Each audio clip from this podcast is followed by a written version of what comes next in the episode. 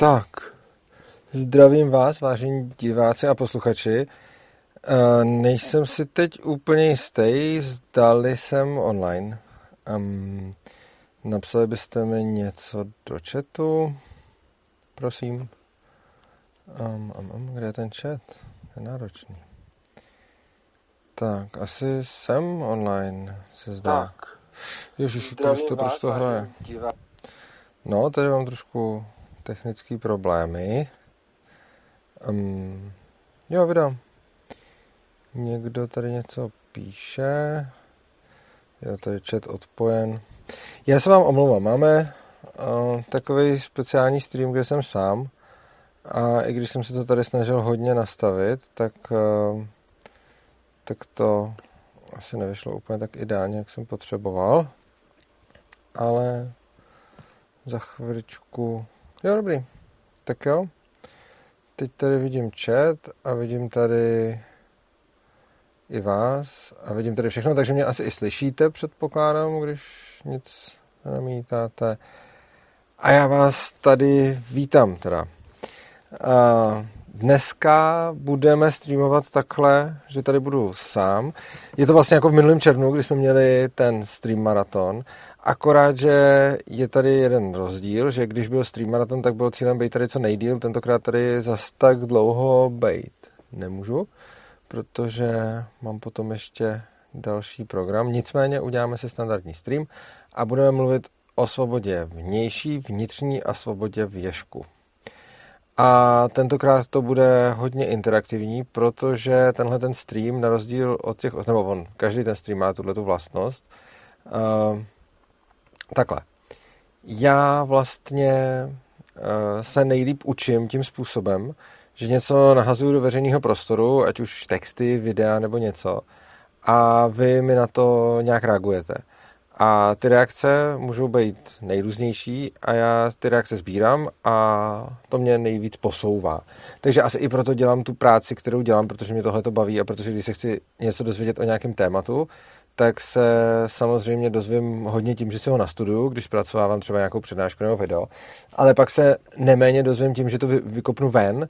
A teď mi tam píšou lidi a ideálně ty, kteří se mnou nesouhlasejí, tak mi tam prostě píšou, co je na tom blbě, co jsem prostě jako zanedbal, co, co jsem špatně pochopil. A ti lidi mi potom píšou a mě to nějakým způsobem, mě to nějakým způsobem posouvá. Tak. Ale to je teda standard, ale standardně to je, že si něco připravím a, a potom prostě... mi k tomu něco říkáte, ale už mám nějaký hotový produkt. Teďkon je to jiný a je to jiný v tom, že teď nemám žádnej jako hotový produkt, ale jdu se vás spíš zeptat s otázkou, nebo jdu, vám, jdu se vás zeptat o pomoc, jakým způsobem bychom mohli definovat vnitřní svobodu. Já o tom budu chvilku mluvit, já tu definici nemám, měl jsem na to téma včera přednášku, kam mi přišli zajímaví lidi, s kterými jsme o tom diskutovali a tohleto video bude taky na internetu. A tady bude naším cílem to zkusit nějak definovat. Já budu rád, když mi k tomu nějak pošoupnete. Já si nemyslím, že bychom to dneska za ten, dneska za ten večer zvládli. Tak, teď se budu věnovat chvilku chatu, a, a, a, protože mám ten chat takový malinký a já bych ho chtěl větší, ale, ale dobrá, s tím asi, s tím asi nic neudělám. Um, jo, takže... Někdo, Martin Nodl se ptá, kde je Tereska. Tereska je v práci. A tohleto téma zajímalo spíš mě, takže jsme se dohodli, že zatímco ona bude v práci, já si tady s váma budu povídat. Uh, teďkon Tomi Kimoto píše: Zdravím, uh, měl bych dotaz, jak se mohu zapojit do okresních voleb jako podporovatel ANKAPu. No, to já nevím, asi si třeba... založte nějakou ANKAP stranu a, a nebo se prostě zapojíte do voleb, nevím vlastně. Jako, já jsem to udělal tak, že jsem si založil nějakou stranu, řekl jsem, že nechci ničí hlasy a vlastně účastním se té kampaně, ale neúčastním se toho, neúčastním se potom nějakého dalšího politického života, takže chci být v kampani a nechci být zvolený. Mimeno se ptá, je tam Tereska? Není tady Tereska, jsem tady sám, uh, je to stream, který... Proto tady mám taky ten počítač, nemám tady ani nikoho v režii, mám počítač na sobě, stejně jako jsem to dělal uh, minulý rok. A bylo to trochu náročné si to tady nasetapovat, když vám takhle ukážu, jak vypadám celý, tak vidíte, jak z toho počítače tady prostě čouhá tolik kabelů. Uh, no, tak ty kabely tam čouhají, protože sbírám záznam ze všech těch kamer a potom vám ho nějakým způsobem tady pouštím. Takže zároveň dělám režii, zároveň čtu chat a zároveň si s váma budu povídat. Jo. A co můžete je, můžete mi volat. Jo, je to, na, je to tady takhle dole. Hele, teď, když tam ukážu, tak tam sám uvidím. Takhle. Jo, já to vidím se zpožděním, takže. A tam je na, napište, zavoláme zpátky a máte tam, to je, to je hodně velký zpoždění, uh, protože to furt nevidím, jak tam. No, napište, zavoláme zpátky, je tam kontakt na signál, je tam kontakt na Skype a tam můžete psát. Já tady mám ten signál i ten Skype, bude to fungovat tak, že mi napíšete a řeknete mi, že, řeknete mi, že prostě chcete volat a já vám zavolám a můžeme si povídat. Tak. Dobrá, dobrá. No, a... Ano, multifunkční Urza, uvidíme, jak to budu zvládat. Uh, ten minulý rok jsem si to docela užil na tom stream maratonu, který měl těch třináct hodin a to, to, to celkem šlo. A už jsem se poučil mimochodem, jo, to zase musím, uh, musím přepnout kameru. Už jsem se poučil, protože teď tady mám knížku, aby mi to nespálilo nohy jako minule. Tak. Dobrá. Hmm. No, tak uh, můžeme se pomalu, možná můžeme třeba dát nějakou pětiminutovku, protože zase než přijdou lidi, ono je to taková ta klasika, jak se, jak se ty lidi začínají později, protože on někdo správně řekl, že vždycky se začínalo později, tak ty lidi začali chodit později a pak se začíná později, protože ty lidi chodí později. Každopádně pokud byste měli zájem o nějakou pětiminutovku, tak mi to můžete napsat do chatu a pokud byste neměli zájem, tak můžeme, můžete mi volat, můžeme si pokecat o tom všem tématu a taky a můžeme potom začít povídat o tom tématu už. Je to vlastně poprvé, co je livestream a přednáška na stejný téma. Protože je to něco, co jsem otvíral v sobě nějakou dlouhou dobu a nemám v tom vůbec jasno a potřebuju s tím pomoct. Tak, dobrá. Jsou tady nějaké otázky, tak já budu odpovídat na otázky, to nejsou ani pětiminutovky, takže Vojtěch Strnad, budeš na B T C Prague? Nebudu. Teď jsem přednášel na U T X O dvacet tři minulý víkend, ale na B T C Prague nebudu. Uh, Duckle Jungle Ducky se mě ptá, myslíš, že si jsou všechny rasy rovny? Uh, já nevím moc, to je podobná otázka na rasy jako na lidi. Myslím, že jsou si všichni lidi rovni. To záleží v čem, že jo? Mm. Jako... Přijde mi, že jako mezilidsky ano, že jsme si všichni rovni. Na druhou stranu jsme samozřejmě rozdílní, uh, že každý máme nějaký jiný třeba vlastnosti. A řekl bych, že o těch rasách to bude platit podobně, že prostě mezi nimi budou nějaký rozdíly. Ale samozřejmě, jako, co znamená rovny? Jako, jestli, mají, jestli mají ty lidi rovnost, já nevím, třeba práv, nebo rovnost v tom, jak budu respektovat, uh, určitě ano. Michal Barda, vyloučení Michal Jadu, co si o tom myslíš? Uh, já nevím, jestli ji vyloučili, já jsem zaznamenal tu kauzu, ale nevěděl jsem, uh, že už je to rozhodnuto. Oni ji vyloučili z toho republikového výboru, nebo jak se to tam jmenuje. Mm, takže by mě zajímalo, jestli Michal Jadu fakt vyloučili. Tak.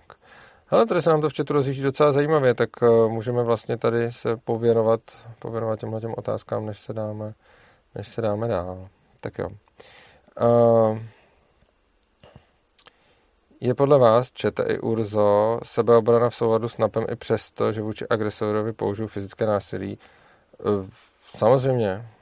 Um, v rámci NAPu se určitě můžu bránit.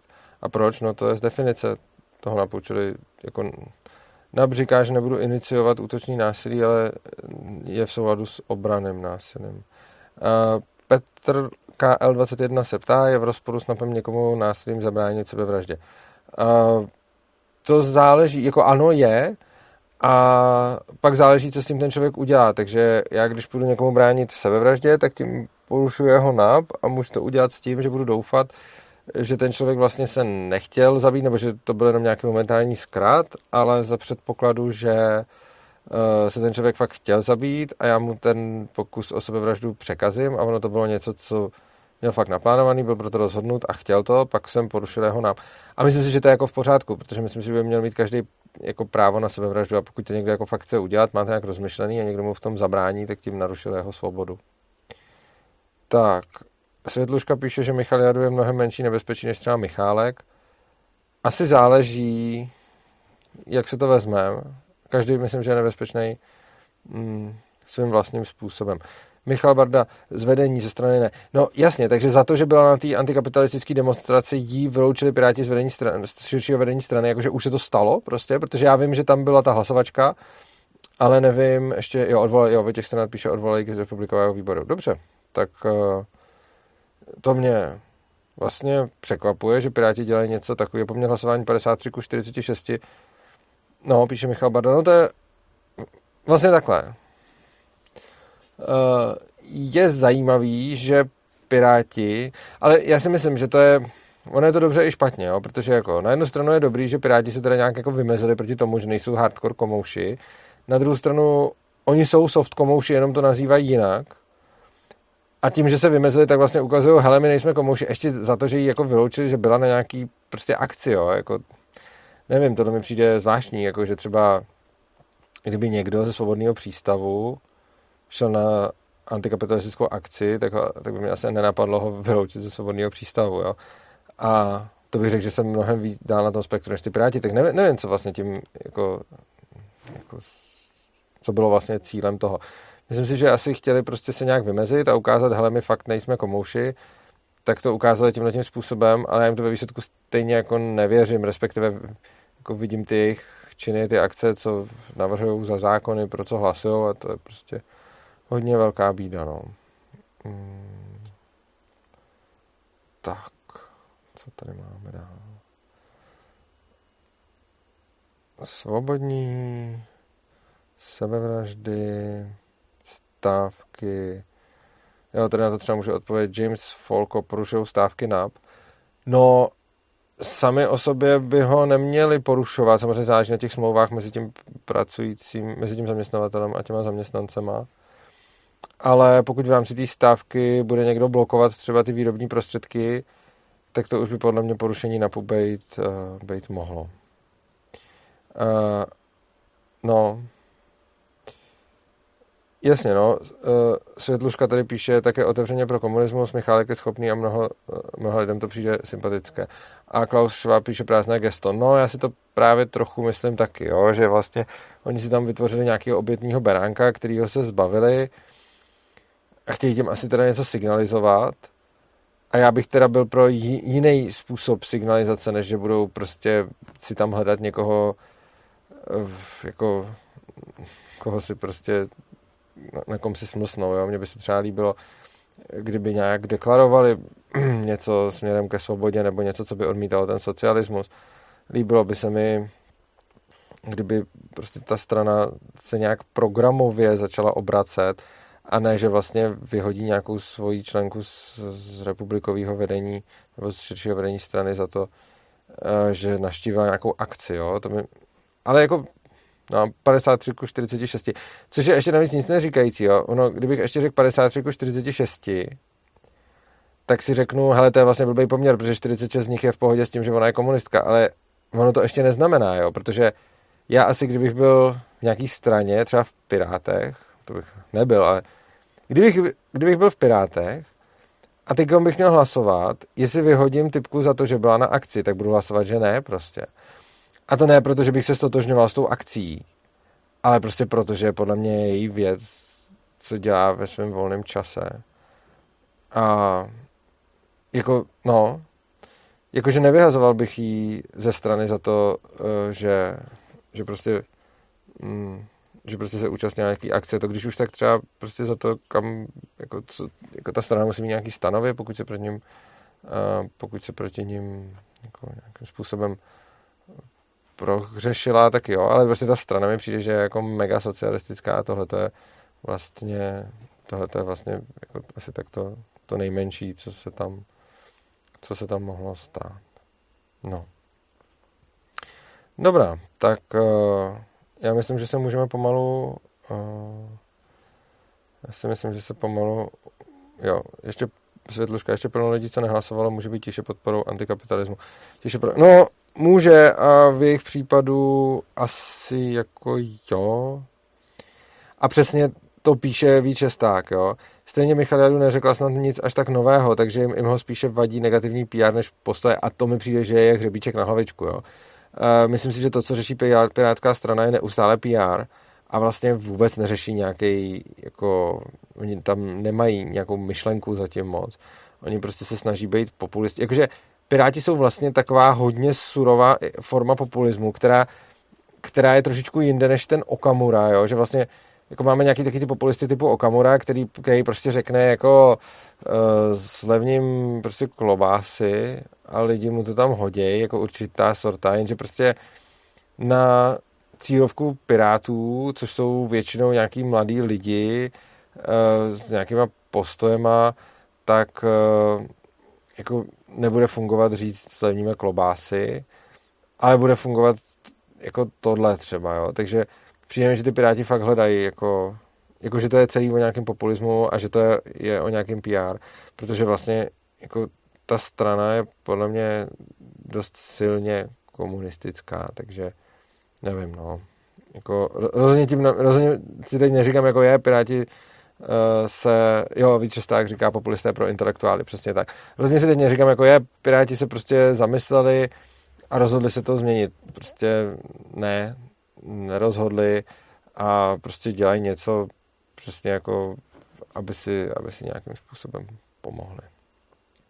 Tak. Ano, Klaus Schwab píše Okamura aspoň proti E U. Uh, no, jako jo, ale jasně, no, jako je, je proti E U, ale podle mě je tam spousta jiných věcí, které jsou tak hrozný, že se to tím nevyváží. Hele, tady mi někdo píše, homosexuál Urza mi píše. Jo, píše názor na nekrofily, měla by být legální. No, jako, vzhledem k tomu, že Nick je homosexuál Urza a ptá se na nekrofily, tak to nejspíš bude nějaký trolling. Ale stejně na tu otázku odpovím. Jako, myslím si, že jako legální by mělo principiálně být jako cokoliv, jako z hlediska státu, protože ten stát by to neměl jako určovat. A potom samozřejmě záleží, jestli to je legitimní nebo není. A nekrofilie by měla být podle mě legitimní za předpokladu, že ten člověk, dokud ještě žil, k tomu dal souhlas a když ten souhlas nedal, tak je to podle mě, uh, tak je to podle mě nelegitimní. Tak. A teď se asi dáme k té svobodě a k tématu tohoto streamu, protože jsme tady čtvrt hoďky, vlastně už osmnáct minut prokecali, už přišlo i víc lidí, takže pojďme na to. Uh, já vlastně se budu trošku opakovat s tím, co jsem říkal včera v té přednášce. A jo, ještě tady k tomu Michal Barda říká, pozůstalým by se to asi nelíbilo. Já myslím, že ale by mělo záležet víc na tom názoru toho, toho neboštíka, než, než, než na těch pozůstalých. No. A, tak. No, ohledně té svobody. Jako, svoboda je moje asi tak celoživotní téma.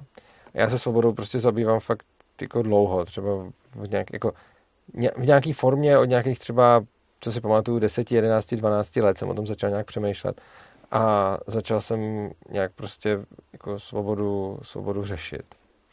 No a trvalo mi docela dlouho, trvalo mi asi prostě deset let, než jsem něco po dvacítce uh, došel k definici té svobody vnější, což je vlastně princip neagrese a jsou to vlastnický práva, že vlastně svobodnej, a teď myslím tu vnější svobodu, jsem tehdy, když nikdo nenarušuje, když nikdo nenarušuje moje, když nikdo nenarušuje moje vlastnictví. A tím myslím sebevlastnictví zejména, čili jako vlastnictví mýho těla, takže když mi nikdo nezasahuje do mý tělesní integrity a zároveň, když mi nikdo nenas, nezas, nenarušuje moje fyzické vlastnictví. A prostě v momentě, kdy tohle je splněný, tak uh, mám vnější svobodu. A dlouho jsem si říkal, jako OK, tak tohle vlastně jako stačí, protože není potřeba, uh, není potřeba jako nic víc, protože to, jak člověk s tou vnější svobodou naloží, už je pak každýho věc, takže já už si potom, uh, já už si potom můžu jako dělat, co chci. A, a takhle mi to nějakou dobu stačilo, jenomže potom vlastně jsem začal přemýšlet dál, a to o nějaké svobodě, kterou máme jako uvnitř. A spousta lidí mi říkala třeba takový to jako, hele, a co když ten člověk je jako teoreticky svobodný a nikdo ho zvnějšku nějak neomezuje, ale ten člověk si to omezení způsobuje sám sobě. Na což mě vždycky jako první napadla ta odpověď a dlouho jsem to tak měl, že prostě je to jeho věc, je to jeho rozhodnutí a ať si to udělá, jak potřebuje. Což si myslím doteď, ale potom jsem začal přemýšlet ještě o trošku dál, a to, když vlastně člověk je nějakým způsobem vnitřně svobodný, a tu definici nemám, jo? To, to je prostě náročný, protože, protože se k ní snažím tady nějak dobrat, ale prostě, když je člověk nějakým způsobem svobodný vevnitř, tak potom nemá takovou tendenci narušovat vlastnický práva a svobodu ostatních lidí. A to je podle mě, to je podle mě docela, to je podle mě docela důležitý, a tam už potom začíná mít smysl se tím nějak zabývat i z hlediska toho ANCAPu. Slyšel jsem, myslím, spoustu připomínek, jako že třeba vnitřní svoboda neexistuje, nebo že vnitřní svobodní jsme všichni, protože každý si vlastně může zvolit, jak to, jak to chce mít. Což jako OK, jako můžeme si to zadefinovat, jak chceme, ale já bych potřeboval nějakou definici, která bude spíš sedět s tím, co já jako si po tou vnitřní svobodou představuju, což se budu snažit nějak jako k tomu dojít, abychom to pak mohli, pak mohli nadefinovat. A tahle vnitřní svoboda, o které mluvím, je podle mě důležitá i jako celospolečensky. A jako myslím si, že má smysl se tím zabývat. Já zkusím teď na nějakém příkladu ukázat, jak se liší vnitřní a vnější svoboda. Jo? Uh, jinak já nestíhám zároveň, protože to je náročné. Když jsem tady sám, tak je to čtení chatu a ještě mluvení, tak to prostě mi moc nejde. Tak já to budu dělat tak jako na střídačku. Uh, napřed ukážu rozdíl těch, rozdíl těch svobod. První věc je, že můžu mít jednu tu svobodu a nemusím mít tu druhou. Jo? Například můžu, být, uh, můžu mít vnější svobodu, Uh, nikdo mi nebude narušovat vlastnický práva, protože prostě mi všichni nechají na pokoji, čímž pádem jsem svobodný a můžu si jakoby dělat, co chci. Ale zároveň budu jako plný nenávisti, budu v pozici oběti, budu si myslet, že společnost mi něco dluží, budu třeba na něčem závislej a nebudu to chtít a budu se chovat nějakým způsobem, který bude, mm, že, že prostě nebudu schop, že budu mít třeba nějaký ideály, ale nebudu vůbec schopnej ty ideály následovat, protože budu plnej bolesti, budu se cítit v pozici oběti a budu vlastně nějakým způsobem jako hodně naštvaný třeba na svoje okolí a veškeré moje uvažování bude hodně zkreslený tomu bolestí, což podle mě je pak stav, kdy můžu mít si tu vnější svobodu, ale nejsem svobodnej uvnitř sebe. Uh, to je ten jeden případ, kdy příklad, kde máme vnější svobodu a nemáme tu vnitřní. Ten opačný příklad, můžeme si představit nějakého třeba osvíceného buddhistického mnicha, který jako na sobě pracuje, hodně dobře se zná a došel do nějakého stavu, že i když mu jako hodně ublížíte, nebo ho budete věznit, nebo ho budete mučit, nebo mu uděláte něco, čemu jednoznačně budete omezovat jeho vnější svobodu, tak jeho vnitřní svobody se to nedotkne, protože on pořád bude uvnitř svobodnej. Jo. Takže tohleto myslím těma dvouma svobodama, že prostě jsou oddělený. A ony ty svobody samozřejmě na sobě závisejí, jo, protože mm, my můžeme tu vnitřní svobodu brát lidem zvenku, jakože například, když je začneme mučit nebo věznit, nebo jim prostě budeme nějak ubližovat, nenecháme je vyspat, tak jim se začne zkreslovat vnímání a pak už začnou, pak už budou ochotní jako známe to z různých totalitních režimů, prostě pod jako mučením můžou cokoliv přiznat, cokoliv udělat, co by jinak neudělali. To si myslím, že je případ, kdy člověk zvenku omezí vnitřní svobodu toho člověka. A naopak taky, když je ten člověk ve svobodném prostředí, tak potom získává nějakou tu sílu na to, aby si šel za tím, co doopravdy chce. A to teda znamená, že to prostředí má zásadní vliv na tu vnitřní svobodu. A ta prost, to prostředí vlastně souvisí s tou svobodou vnější. A stejně tak jako ta vnitřní svoboda má vliv na to prostředí, protože co má člověk uvnitř sebe, tak to nějakým způsobem manifestuje navenek. Takže když je člověk jako bolavej, je v pozici oběti, tak potom uh, snadno třeba naruší něčí vlastnický práva, protože má pocit, že má na to právo. Takže jako prostředí ovlivňuje vnitřní svobodu a vnitřní svoboda ovlivňuje zase zpátky to prostředí. Proto má smysl se tímhletím zabývat. A já se teď podívám zase na komentáře a budeme to dělat takhle na přeskáčku, že jsem zatím něco řekl o vnitřní větší svobodě, můžete si to nechat uh, projít hlavou a já se já se to já se mrknu do komentářů. Tak. Homosexuál Urza se mě ptá, od kolika je OK mít sex? Jestliže neuznáváte jednotnou hranici, chápu důvody, tak je v pohodě, aby dvě jedenáctky spolu měly sex jedna krát dva? Já tomu asi úplně nerozumím, ale prostě neuznávám jednotnou věkovou hranici a sex je OK mít od chvíle, kdy člověk chápe, co to je a souhlasí s tím. Čili myslím si, že v momentě, kdy uh, dotyčný člověk, a je jedno, kolik mu je, je schopný pochopit, jako, co to znamená mít sex, uh, cháp, jako rozumí tomu a zároveň to chce a je s tím jako v pohodě a není k tomu nějakým způsobem nucený, ať už jako prostě zmanipulovaný, nebo uh, není k tomu prostě, není prostě pod nějakým jako nátlakem, uh, tak v tu chvíli je podle mě OK, aby měli sex. Mm. A zase ta další otázka, zase, a jestli jsou k tomu způsobilí, od kolika jsou spolu způsobilí natočit porno, anebo si tam myslíte, že dětské porno je OK. No, zase myslím si, že to záleží na, na souhlasu těch lidí a myslím si, že, to, že tam neexistuje jako jednotná hranice. Myslím si, že prostě existuje na světě spousta porna, kdy aktérům bylo už osmnáct a přesto to nebylo legitimní, protože k tomu třeba byli nějakým způsobem donucení to natočit. A, a zároveň může být už spousta sedmnáctiletých, kteří jsou naprosto způsobilí točit porno, i když ze zákona ještě nesmějí. Takže tolik k té věkové hranici. Já nemůžu vlastně jako odpovědět na to, uh, jestli je to OK obecně, protože to je ten důvod, proč neuznávám tu hranici. Prostě ta, to kritérium prostě není věk.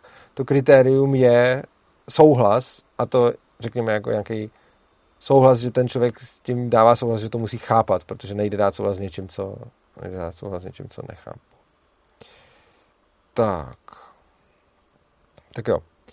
Jméno. Existuje v reálu ten mnich? No, myslím, že nějaký takovýhle lidi jako existujou, protože je vidět, že prostě jako i třeba věznění, mučení a podobně dopadá na nějaký, na různý lidi různě. A jsou prostě lidi, kteří se zlomí velice rychle, jsou lidi, kteří se zlomí velice pomalu, případně i jako vůbec, takže předpokládám, že nějaký takový lidi existují. Výčesták se ptá, jak zvenku poznám, že ten mnich je vnitřně svobodný. Uh, Jako to si to podle mě poznat nelze, ale z nějakých, jako, z nějakých znaků jeho chování to lze s nějakou vysokou pravděpodobností dovozovat. Tak. Uh, dobrá. Jo, Klaus Schwab píše, myslím, že pojem vnitřní svoboda je nesmysl. Kdybychom se to snažili definovat čistě logicky, ale popisuje se tím něco skutečného. Nejvíce mi zatím sedí pojem pohoda nebo klid. Možná. Já si ani nemyslím, že je to nesmysl a myslím si, že nějakou definici, jako k nějaký definici se dostat jako i můžeme, ale je to něco jako skutečného, to určitě ano. Uh, jo, pak Michal Barda, to je něco, co prostě to je téma, který, uh, Ježiši Kriste, to jsem přesně věděl, je dobrý, Uh, že tady je homosexuál Urza zase píše, takže Urza říká, že by se mělo šířit dětské porno. To je úplně krásný trolling, že prostě se vždycky navedou ty otázky k dětskému pornu a pak řeknu cokoliv, mimochodem ne tohle, a hned se z toho udělá, že jsem řekl, uh, že by se mělo šířit dětské porno, což jsem samozřejmě neřekl. Tak, uh, ano, uh, Kalesin tečka cé zet píše troll ovládl diskuzi. Ano, já jsem věděl, že je troll a dokud měl zajímavé otázky, tak mi to přišlo jako fajn. Tohle to už vlastně jako řešit nehodlám. Ale ty otázky na začátku byly, jako, mi přijdou důležitý. protože ty věkové hranice jako jsou podle mě nesmyslný, jako všechny věkové hranice na všechno jsou podle mě nesmyslný, protože je lepší posuzovat ty individuální případy a i když jako prostě to, že někdo překročil nějakou hranici nebo naopak nepřekročil, ne, nevypovídá o tom, jestli je nebo není legitimní něco dělat, protože to závisí podle mě na jiných parametrech než na věku. Čímž neříkám, že ty parametry neexistují, jenom říkám, že jsou to jiný parametry než věk. Jo? Prostě uh, jako není v pohodě někoho nějakým způsobem zmanipulovat nebo dovyhrožovat nebo uh, nějak oblbnout uh, k sexu, ale ta otázka nestojí u věku, protože prostě když budu mít jako dospělýho, který už tu věkovou hranici překročil, tak to ještě není záruka toho, že má ten sex jako konsenzuálně a že někdo pod tou věkovou hranicí neznamená, že ten konsens dát nemůže. Prostě jako to, to je obecně problém těch hranic, že jo? Protože ty lidi jsou, ty lidi jsou jako různý. A jo, víc tak. Nešlo mi o to zjistit vnitřní svobodu a, a s jistotou. Myslel jsem, že mě to navede, abych si pod tím něco představil. Dobrá, a, já zkusím ještě trochu mluvit o tom, o té vnitřní svobodě, třeba bychom si pod tím něco a, představili. A, jíťa, čus, jo, vlastně tahle čus. A, hele, homosexuál Urza je troll a má zajímavé otázky, jenže jsou trochu mimo, a, jsou trochu mimo téma, no. tak asi tak asi to necháme teď stranou a poprosím pana trola, jestli by třeba se neozval později, až se začneme trochu bavit víc o té svobodě, tak pak, pak bychom se mohli dostat k tomuhle, protože to mě vlastně bude to mě vlastně od toho bude pořád vyrušovat. Tak. Ta vnitřní svoboda podle mě hodně souvisí nějakým způsobem se strachama, který ten člověk má.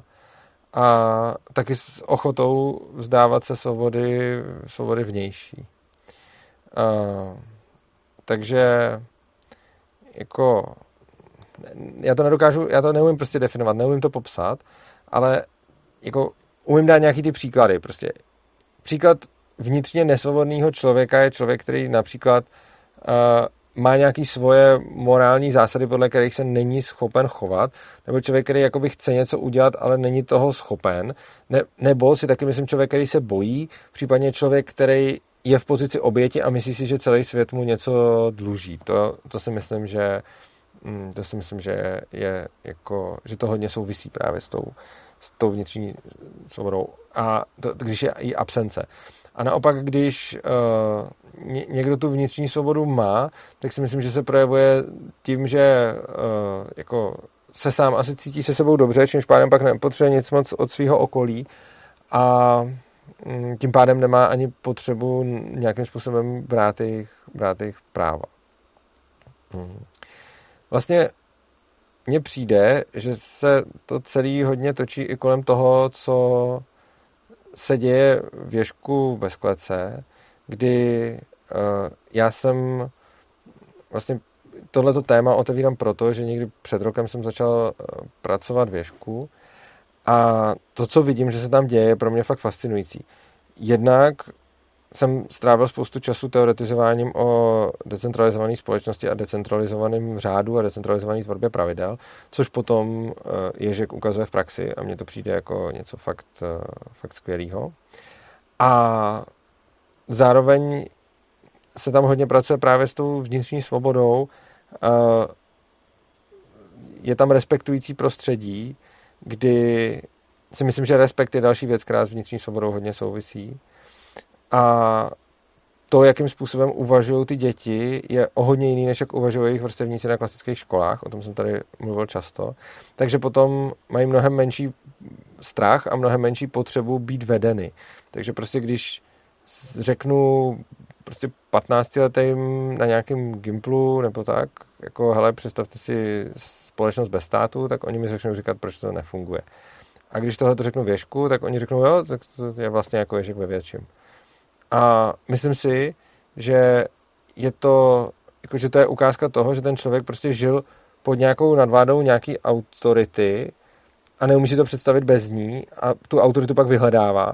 A proti tomu, když pod tou autoritou jako nežil, tak ji nevyhledává. A myslím si, že tohle je třeba krásná ukázka uh, vnitřní nesvobody. Uh, já nevím, jestli jste viděli uh, ten film Věznice Shawshank, uh, Vykoupení z věznice Shawshank, jak ten týpek, co tam byl těch šíleně moc let, já nevím, jestli tam byl čtyřicet let nebo kolik v tom vězení, a pokaždý, když šel na záchod, tak se musel ptát jako těch dozorců, jestli může na záchod.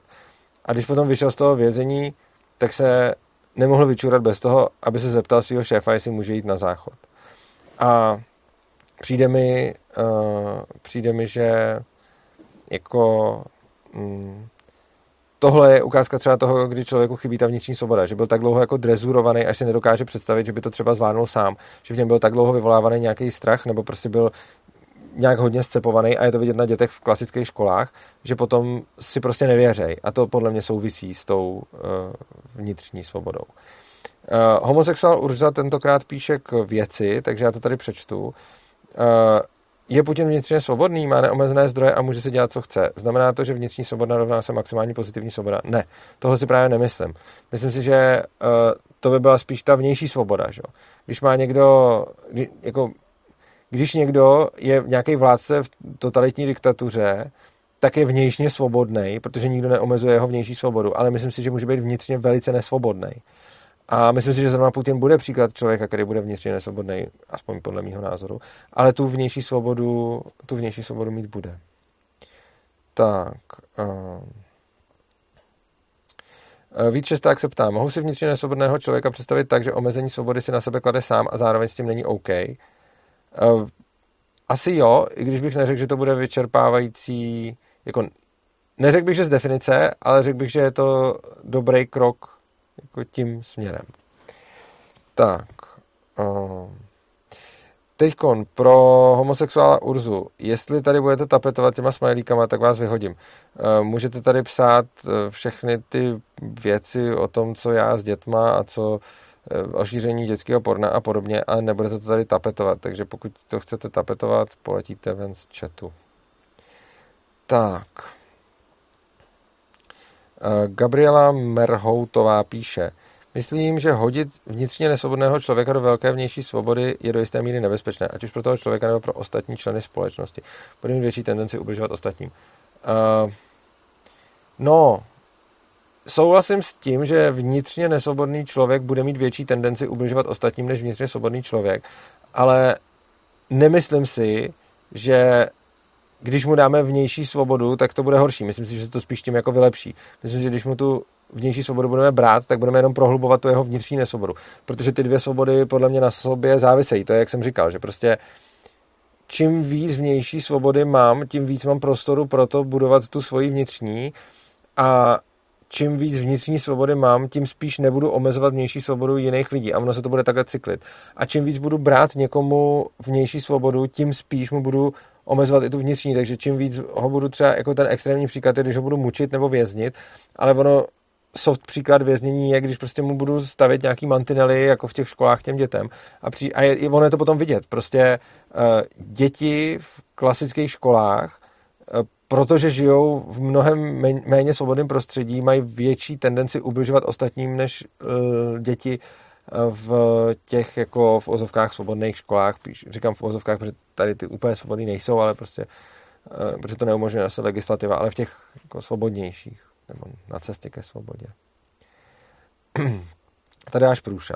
Dobře, nejspíše korelace mezi člověkem, který je vnitřně nesvobodný, uh, i, i člověk s nějakými duševními problémy, ale je otázkou, jestli je to i kauzalita, případně nějaký potvrdit či vyvrátit. No,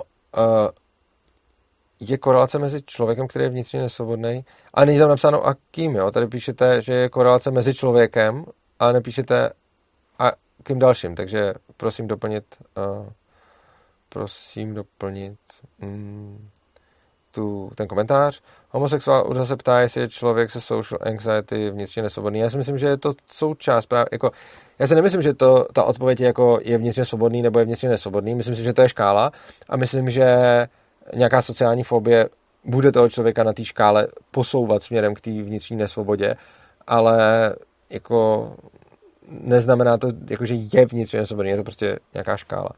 Klaus Schwab říká, a to už to někdo říkal, ať zavolá. Jo, tak homosexuál Urza, pokud by chtěl, tak může zavolat a můžeme, můžeme pokecat. To je, vlastně, to je vlastně docela zajímavý nápad. Tak. Um. Gabriela Merhoutová říká, souhlasím, je potřeba mu ji dávkovat a ne hodit hned do velké svobody. Uh, já s tím vlastně nesouhlasím a nesouhlasím s tím, že teda na daleko víc pocitový úrovni. Uh, ale je to daný ze zkušenosti právě z toho Ježka, kdy k nám chodí děcka z, jako z normálních škol a my jim taky tu svobodu nedávkujeme a házíme je tam rovnou. A vlastně mně přijde jako hnus to dávkování, jo, že si tam jako já stoupnu a budu teď, teď někomu řeknu, hele, ty jsi vnitřně nesvobodnej, tak já ti budu dávkovat svobodu. To, jako to mi přijde hodně odporný. A jako pocitově mi přijde, že prostředí, kde je tohle a kde se z toho ostatní budou učit, jako ukazuje ten, ukazuje ten nerespekt. Jo. Já si totiž myslím, že vnitřní svoboda hodně souvisí s tím respektem. Jo. Tohle to je věc, kterou, kterou, jsem tady, kterou jsem tady ještě úplně neříkal. Říkal jsem ji včera na té přednášce, kdy my jako libertariáni často známe takovýto svoboda a zodpovědnost jsou dvě strany téže mince a souhlas, ale myslím si, že ještě zajímavá, jako zajímavý další bod je tam respekt, kdy třeba právě ten Ježek má takový tři pilíře: svoboda, zodpovědnost a respekt. A ten respekt vlastně znamená, že nepovyšuju svoje názory a preference nad ostatní, jo? Že prostě se, že vnímám, že moje názory a moje preference jsou moje a že jsou stejně hodnotné jako názory a preference jiných lidí a že ty moje nejsou víc nebo míň uh, než názory a preference těch druhých. Pozor, neplec s tím, uh, že mají všichni stejnou pravdu, jo? Prostě to neznamená. Prostě já se můžu mýlit a někdo může mít pravdu, ale jako já to, já to nemám, jako nemám to jak zjistit, a dokud si oba dva ty lidi myslí, že mají pravdu, tak se sice jeden mýlí, jeden se může mýlit a druhý může mít pravdu, ale to neznamená, že ten člověk nemá právo na názor nebo že ten druhý má právo ho k něčemu násilím nutit.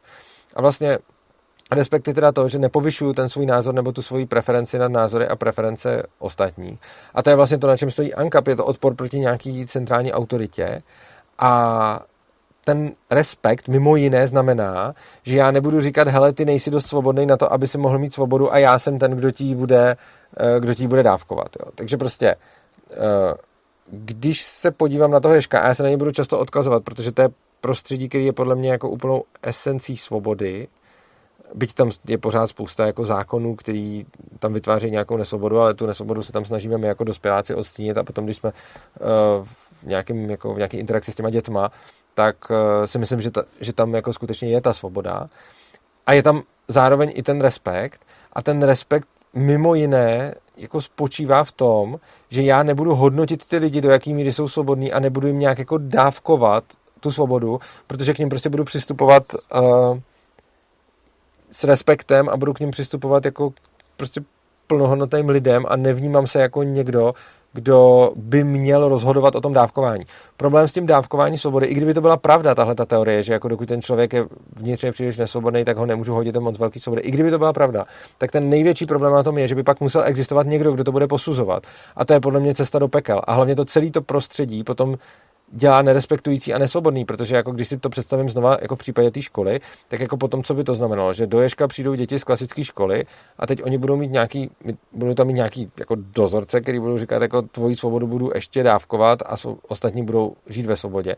Jako to by to prostředí úplně jako zlikvidovalo a vlastně by to ukazovalo úplně špatný vzor, vlastně by to ukazovalo ten nerespekt těm dětem a ty děcka se učí nápodobou. A když potom v klasických školách vidíme, že ty učitelé nerespektují ty děti, tak ty děti se dál chovají bez respektu, šikanujou a podobně. A proti tomu, když vlastně všem dáváme tu plnou svobodu, tak se tam tohleto jako prostě to funguje jinak. Tak. Já zase přečtu nějaký komentáře. Jakub Mikula říká, dle mě je čistě filozoficky člověk s emocemi nutně vnitřně nesvobodný, protože má pořád mantinely v podobě zkušeností genetiky a podobně, ať jsou sebe menší. Já si tohle to úplně nemyslím, protože záleží, jak s těma emocema nakládáme. A myslím si, že je tady hodně důležitý, napadá mě taky ten Budhův citát, že bolest je nevyhnutelná, ale utrpení je volitelné. To, co vyvolává jako utrpení, je odpor proti něčemu, Což znamená, že já, když budu všechno přijímat, včetně těch svých emocí a těch mantinelů a té genetiky, tak si tak podle mě budu vnitřně svobodný. I když to nemůžu nadefinovat. David Tencel říká, teď jsem přišel a řekl bych, že rozdělení na vnitřní a vnější svobodu je přinejmenším scestné. Pokud se budeme bavit o, o, o vývoji dítěte z určitých sociálních, zejména ekonomických vrstev. Tohle upřímně nechápu a možná je to tím, že jste přišel pozdě, protože mě to vůbec teď nenavazuje do, do ničeho, co jsme tady říkali, ale klidně to můžete nějak dál rozepsat a já na to zkusím zareagovat. Tak... Karel čtyřicet dva, když by někdo vynalezl paprsek na ovládání mysli, byl by člověk ovládaný takovým zařízením nesvobodným vnitřně nebo zevně. E, tak to by byl asi vnější zásah do jeho těla, bych řekl. A nejspíš by to pak mělo za následek i omezení té vnitřní svobody, ale tam to není potřeba paprsek, že jo. Když budu někoho mučit, e, tak si ho taky můžu podrobit a tím napřed mu omezím jeho vnější svobodu a v důsledku toho pak se může omezit jeho vnitřní svoboda. Tak, Sáva Arabadžev. Jaký máš názor na jedince, kteří svou vnitřní svobodu mají orientovanou například k ubližování ostatním lidem? Například agresivní chování a podobně. Je legitimní jejich vnější svobodu omezit? Uh, já si myslím, že to není vnitřní svoboda, když je to orientovaný na ubližování ostatním lidem, ale můžeme se o tom samozřejmě bavit. Každopádně, bez ohledu na to, i kdyby to byla vnitřní svoboda, tak uh, je v pohodě se bránit. Uh, což znamená, že pokud někdo zasahuje, um, pokud někdo narušuje cizí vlastnický práva, tak je v pohodě se bránit násilím. Což znamená, že úplně bez ohledu na tu první otázku je odpověď na tu vnitřní, na, na tu druhou otázku, že je v pohodě se bránit fyzicky proti fyzickému útoku. Uh, tak. Klaus Schwab. Co teda z definice znamená ta vnitřní svoboda? Je to sebevědomí, například říkat si, co chci? Je to schopnost snášet s nadhledem příkoří, nesvobodu? Co přesně tím myslíš? No, to je právě to, já, já to neumím definovat. Kdybych to uměl definovat, tak nemáme tenhle ten stream. Ten stream je o tom, a i včerejší přednáška byla, že já se o tom hodně přemýšlím, jako vlastně tu vnitřní svobodu řeším už dvacet pět let a pořád se mi ji nepovedlo definovat. Ale jako vypouštím do světa nějaký názory, nějaký výkřiky, nějaký postřehy, já vám k tomu budu říkat postupně ještě víc. A sbírám to, co mi k tomu říkáte. A čekám, jestli, něco, jestli na něco přijdem, takže já to definovat neumím. Uh, tak, Kateřina Čápová, naše oblíbená, se ptá, jak by podle tebe vypadala svobodná škola, kdyby v ní hned na začátku byly samé odrostlejší děti, které postu přestoupily z normální školy. No, to záží, jako co by tam bylo celkově za lidi, jako, a kolik by tam bylo těch dětí, kolik by tam bylo nějakých dospěláků, kteří by to třeba měli jinak. Ale přijde mi, že jako, když si představím, že bych měl nějaký počet dospěláků, který tu školu založili, takže budou nějak jako chápat tu svobodu a respekt a budou tam mít děti, kteří to takhle chápat nebudou, tak si myslím, že by to trvalo nějakou dobu, než by se ty děti na tu svobodu nějakým způsobem vyladily.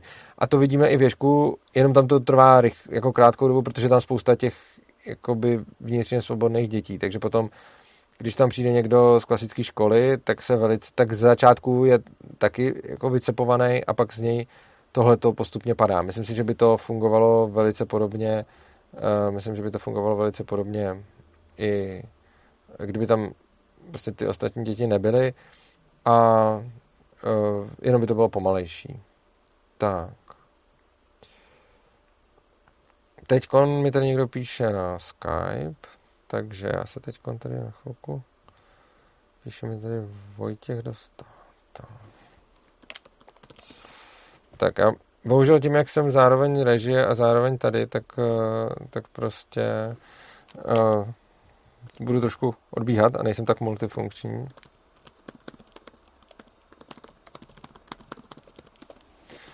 Tak. Teďkon. Tady byly nějaký další nějaký další ty postřehy. Uh, Kalesen tečka cz píše, vnitřní svoboda je stav, kdy nemám žádné touhy, potřeby a přání, které bych musel v sobě potlačovat, protože jsou v rozporu s mojí morálkou a názory. Jo, asi to bude taky nějaký její, její důsledek. Jiří Sakir Paloglu píše, že stihl živák, zdravím, zdravím. Tak. Mm. Tak jo. Mm. Gabriela Merhoutová píše, jak se ti líbí definice, která zazněla někde na YouTube, že vnitřní svoboda je svoboda vnímat realitu z různých úrovní vědomí, t- takže z různých úhlů pohledu najednou. Ta se mi líbí, ale nejsem si jistý, jestli to je, nebo takhle. Nelíbí se mi to jako definice, ale líbí se mi to. Myslím si, že důsledkem vnitřní svobody bude přesně tohle, že jsem schopný vnímat realitu uh, jako z různých pohledů, což souvisí právě s tím respektem. Uh, já si totiž myslím, že respekt je cestou k vnitřní svobodě a vnitřní svoboda, důsledkem vnitřní svobody je taky ten respekt, jakože to je obojí, že prostě respekt vede k vnitřní svobodě a vnitřní svoboda vede k respektu a zároveň a to, na tohle to poukázal Ondrášeček v nějakém svém textu, to je ten autor ze Stok, který teď napsal i něco na Mízes a tam právě píše o tom, a mně se to hodně líbilo, že vlastně říká, že ANCAP je globální, že ANCAP je globální svoboda vlastně, jo? Že globální respekt, pardon, že vlastně nerespektuju jenom ty lidi, který znám, ale respektuju i cizí lidi, který vůbec neznám, což znamená, že jim nebudu vnucovat uh, jako svoje hodnoty, což potom uh, jako což potom je důsledkem uh, důsledkem toho je ten ANCAP, jo, či, či tak. Uh, uh, Petr Kolo dvacet jedna se ptá, jak moc je obvyklé, že někdo sám sobě nalhává, že je vnitřně svobodný a přitom není. Já myslím si, že to je úplně jako stav, který může velice snadno velice snadno nastat a myslím si, že spousta lidí i bude jako méně vnitřně svobodná, než si o sobě myslí, ale já si zase bych to neříkal je a není, jo. Myslím si, že to je, že to je nějaká škála. Jo, a Dan Don píše tady, já jsem mal v životě problém s tím, že jsem byl extrémně hanbivý. Tým pádom já vnímám vnútornou svobodu jako volu přijat sám seba a ano, a nebát se podle toho chovat. Jo, k tomuhle tomu se dostanu a přijde to jako hodně dobrý point. Že vlastně ve vašem případě to byla ta stydlivost a myslím to, že to sebepřijetí bude s tou vnitřní svobodnou, s tou vnitřní svobodou hodně souviset. Tak. Hmm, dobrá. No a já bych možná řekl nějaký pocity a postřehy, který bych měl ohledně té vnitřní svobody, k čemu jsem jako zatím, k čemu jsem jako zatím došel. Jo. Myslím si, že jo, a z toho budeme, z toho bych se rád jako odrazil, že teď jsem vám tady o té vnitřní svobodě něco povídal a teďka řeknu jako k čemu jsem zatím došel a z toho bychom se mohli odrazit a třeba na něco, třeba na něco přijdeme. Uh, první věc, myslím si, že úplně nutnou podmínkou pro vnitřní svobodu je, že musíme znát a chápat sami sebe. Uh, nevím, jestli je to podmínka postačující, ale jsem si dost jistý, že to je podmínka nutná. Jo. Potom další bod tady mám, že potřebujeme sami sebe přijímat, což bude podle mě jako čistě logicky přijímat sebe a znát sebe, pokud to beru jenom takhle, tak to ze sebe neplyne. Jo. Teoreticky můžu mít situaci, že se jako znám a chápu, ale nepřijímám se. Nicméně si myslím, že potom v praxi uh, to takhle přímo nefunguje. Uh, myslím si, že je to, myslím si, že je to potom jako jinak. Myslím si, že tím, jak se poznávám, tak se zároveň i přijímám. A zase, teoreticky by to mohlo být i bez toho, ale z toho, jak se poznávám a jak se sebou pracuju, mi přijde, že tam bude fungovat tohle, že tím, že se poznávám, se budu přijímat. Myslím si, že další věc, která bude souviset s vnitřní svobodou, možná je, že člověk, který je vnitřní svobodný, vnitřní svobodný, miluje sám sebe a zase myslím si, že to milování sebe sama pramení z toho přijetí a to pramení z toho pochopení. A potom je samozřejmě otázka, jestli k tomu, abych byl vnitřně svobodný, potřebuji znát nějaký prostředí, ve kterém jsem, což si myslím, že nutně ne, ale určitě mi to může pomoct. A potom nějaký jako principy třeba lidského fungování, což si myslím, že ty principy poznám tím, jak začnu poznávat sebe. Takže jako teoreticky mi zatím přijde, že bych mohl říct, že vnitřně svobodný je ten člověk, který se zná a ono to má pak nějaký implikace. Čili jako moje pracovní hypotéza je, že vnitřní svobodu bych mohl nadefinovat jako, uh, jako vnitřně svobodný člověk zná sám sebe. Čím více znám, tím více vnitřně svobodný. Tohle to bych skoro řekl, že bude platit. Zároveň si taky myslím, uh, že to bude definovat i přes ten respekt, čili si myslím, že vnitřně svobodný člověk bude ten, kdo respektuje sám sebe i všechny lidi. A zase si myslím, že to bude nějakým způsobem ekvivalentní. Čímž pádem si potom jako dokonce myslím, respektive ono by z toho plynulo, jo? To, to je zajímavé, to je takový to, jak, jak na matfizu, že jo? Když si něco nadefinujete ekvivalentně, tak potom ty definice znamenají to též a z tohohle, co jsem teď řekl, by teda znamenalo, že člověk, který sám sebe dokonale zná, automaticky respektuje všechny ostatní lidi a člověk, který respektuje všechny ostatní lidi, zná sám sebe. Uh, no, to je otázka. Jako nepřijde mi to jako blbost. Uh, když se na to dívám, když se na to podívám jako čistě z, jako z logického hlediska, tak jsou to různé věci, ale když do toho zahrnu jako nějaký, jako nějaký zkušenosti, které mám s prací se sebou a se sebepoznáním, tak mi to jako blbost už nepřijde. Tak. To byly věci, které jsem k tomu měl já. Teď budu vnímat od vás a budeme rozebírat ty komentáře. Tak. Uh, Jiří Sakerpagoglu.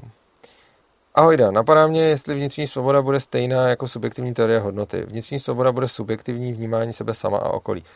Uh, jo, jako myslím si, že vnitřní svoboda bude určitě subjektivní. Mm. Z toho bych neřekl, že je to stejný jako subjektivní teorie hodnoty, to je podle mě něco jiného. Ale jestli se bavíme o té subjektivitě, pak ano. Hmm. Petr Pan. A co definice vnitřní svobody, že můžu a nemusím podnikat akce na základě svých pocitů i myšlenek? No, jakoby... A není to vždycky? Jakože já vždycky nějak podnikám akce na základě svých pocitů a myšlenek, bych řekl. Tak. Uh, homosexuál Urza říká, že vnitřně svobodné se rodí děti a životem se stanou nesvobodnými. Hele, možná, no. Uh, ale já to nevím. Já, jakože, já nevím, jestli se děti uh, rodí vnitřně svobodný. Ona je to taková jako teze, která zní hezky, že řekneme, jako ty děti jsou ještě takový ty úplně netknutý, neskažený, skvělý a až pak my dospělí se skazíme. A jako zní to hrozně cool, ale jako neříkám, že tak nemůže být. Na druhou stranu, jako nejsem si jistý, jestli bych úplně řekl, že prostě děti se rodí svobodný a pak se stávají nesvobodný. Možná se, možná, nevím, a možná se rodí svobodný, já nevím. Ale zase na druhou stranu, proč by měl být zlom ten jako porod, že jo? Na to dítě něco působí už jako v prenatálním vývoji a ta věc v prenatálním životě mu taky může brát tu svobodu.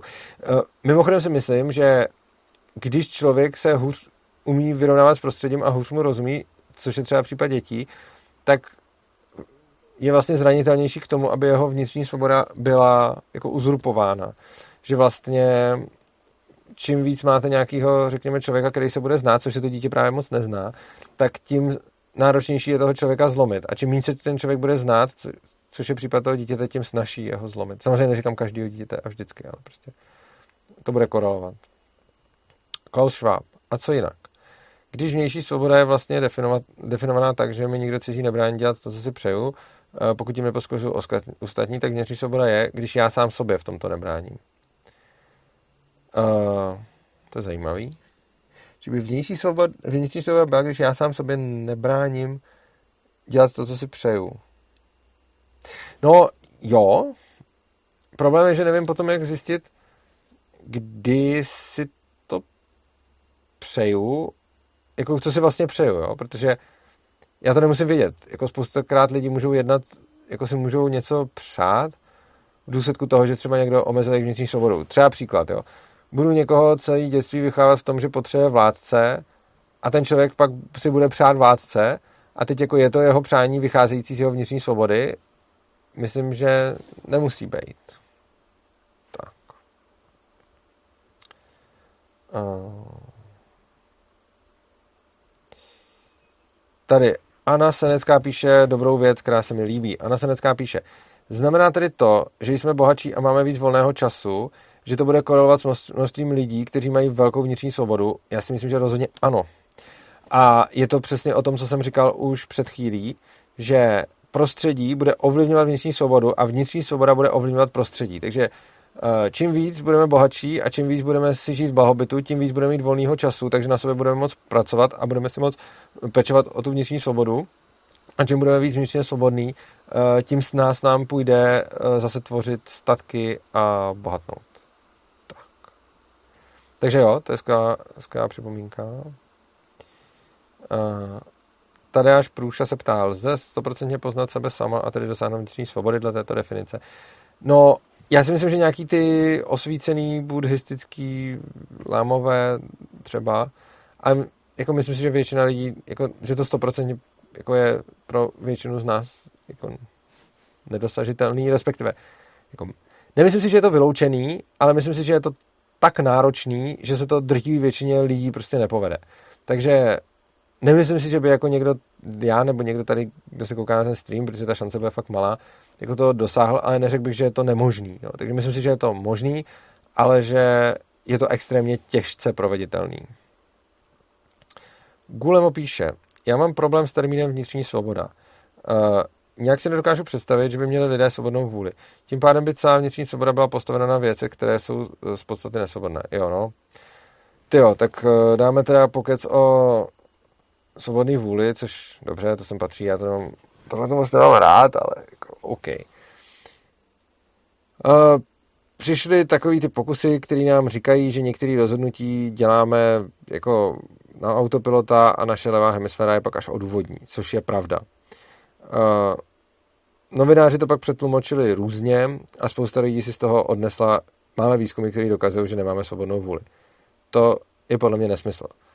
Uh, to, že některé rozhodnutí děláme automaticky a až potom je zpětně zdůvodňujeme, neznamená, že takhle děláme rozhodnutí všechny. Uh, to, že nám nějaká část rozhodnutí jede na autopilota, neznamená, že jedeme celý na autopilota. Uh, což znamená, že nemám nic proti hypotéze, uh, že lidi mají svobodnou, že lidi nemají svobodnou vůli a rozhodně jako, to nemůžeme brát jako pravdu. Prostě můžeme být nějaký jako naprogramovaný stroje, deterministický nemusíme. Z hlediska kvantové fyziky se zdá, že spíš deterministický nebudeme. Uh, jo, ale prostě jako těžko říct. No. Tak. Co tady máme dál? No, tady máme...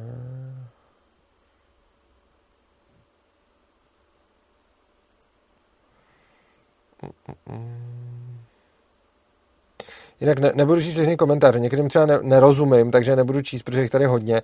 A když prostě napíšete něco, co pro mě nebude srozumitelný, tak já to skipnu a když to budete chtít vidět, tak to přeformulujte a napište znova. Uh, Vít Šek Sták. Je vnitřní roz, nesvoboda nějaký rozpor sám se sebou? Často ne nutně racionální versus emoční, emoční versus emoční, jasně. Myslím si, že ano. Myslím si, že vnitřní nesvoboda bude nějaký nepřijetí sebe sama a nepochopení sebe sama, což se bude projevovat nějakým rozporem nebo odporem. Takže myslím si, že ano. Myslím si, že odpory budou souviset s vnitřní nesvobodou. Ksil, ksiter lidé. To je zajímavé. Vnitřní svoboda je absence nevědomého lpění na vnější svobodě? Moment. No, takhle, určitě vnitřní svoboda bude absence lpění, takže asi i lpění na vnější svobodě. Ale nemyslím si, že to je určitě z definice, myslím, že to bude možná jeden, jeden z důsledků. Ale ano, vnitřně svobodní lidé se rozhodně lépe vyrovnají s absencí vnější svobody, než vnitřně nesvobodní lidé. Tak. Co je tady dál?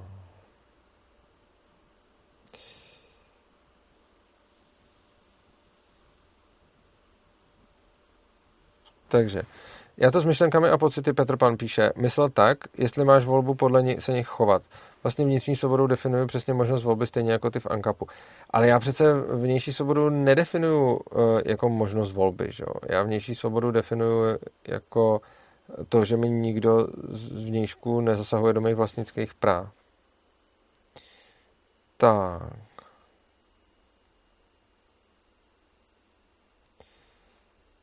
Tak, tak, tak.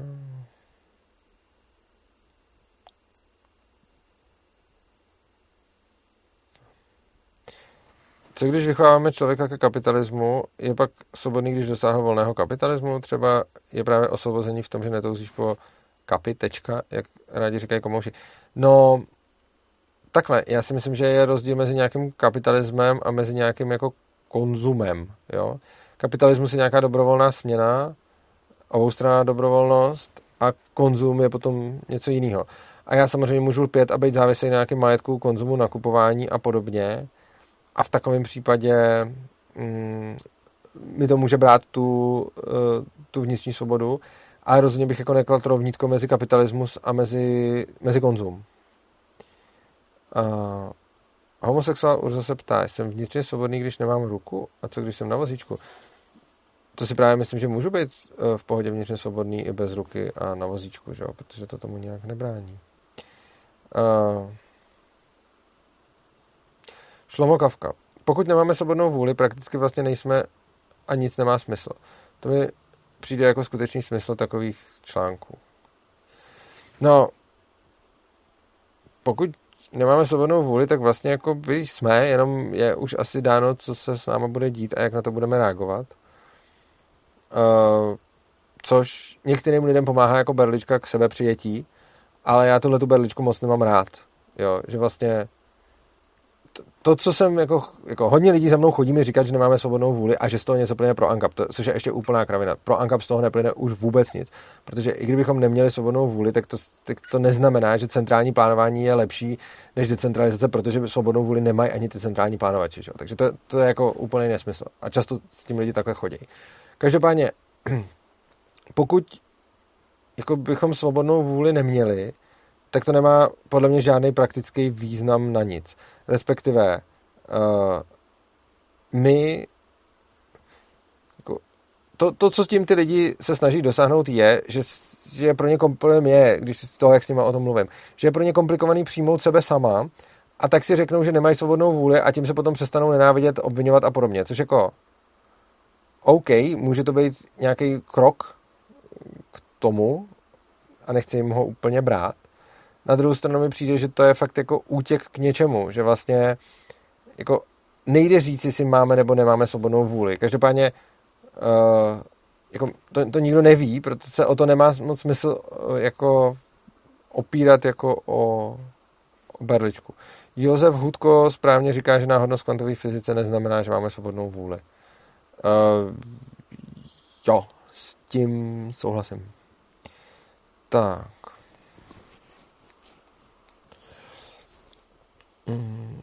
Anna Sanecká píše: taky teď přemýšlím, že když vnímáš, když vnímáš větší vnitřní svobodu, tak nemusíš mít tak velkou motivaci věci kolem sebe měnit, cítit tam větší smíření, takže to teoreticky nemusí vést k větší vnější svobodě.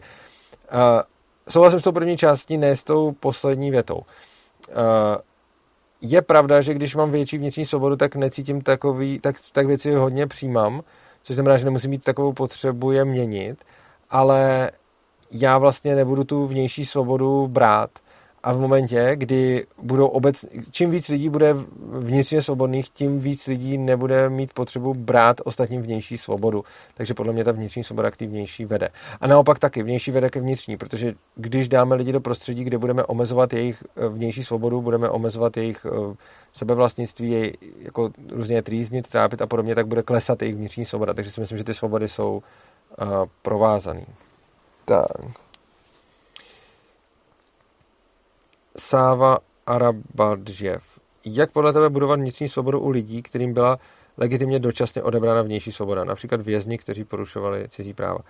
No, jako to je podle mě ten problém s tím trestáním a s tím vězením, jo.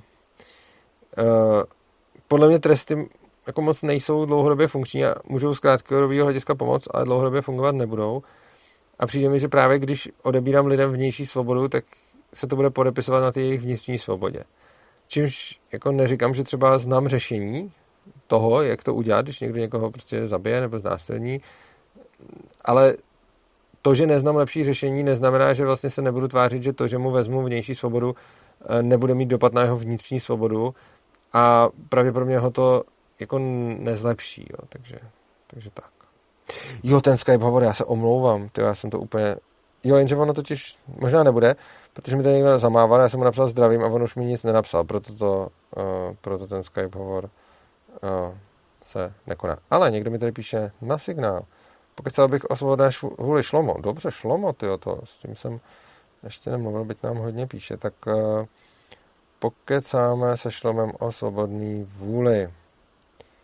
Tak... Uh. Ještě odpovím Petra Pana a potom. Když ti nikdo nezasahuje do tvých vlastnických práv, tak ti nikdo nebere možnost volby nakládat s tvými statky. Ano. co když to zobecním, navíc možností volby větší svoboda? To se právě nemyslím, že jo? Já můžu mít víc, víc možností volby i s menší svobodou. Prostě já můžu mít třeba velký majetek, ale zároveň mě někdo může omezovat do nějaký míry na vnější svobodě a můžu mít stejně víc, uh, víc volby, než... Uh, jo, Vojtěch dostal mi volá, ale já mu to nevezmu. Uh, já můžu mít víc uh, stejně možností, než člověk, který bude mít plnou vnější svobodu někde na pustém ostrově. Tak. A teď. Hmm. Jdeme na toho... Jo, sorry, misklik, dobrá. Tak tady máme jeden misklik hovor. A teď já budu zavolat... Uh, já budu zavolat... Šlomovi.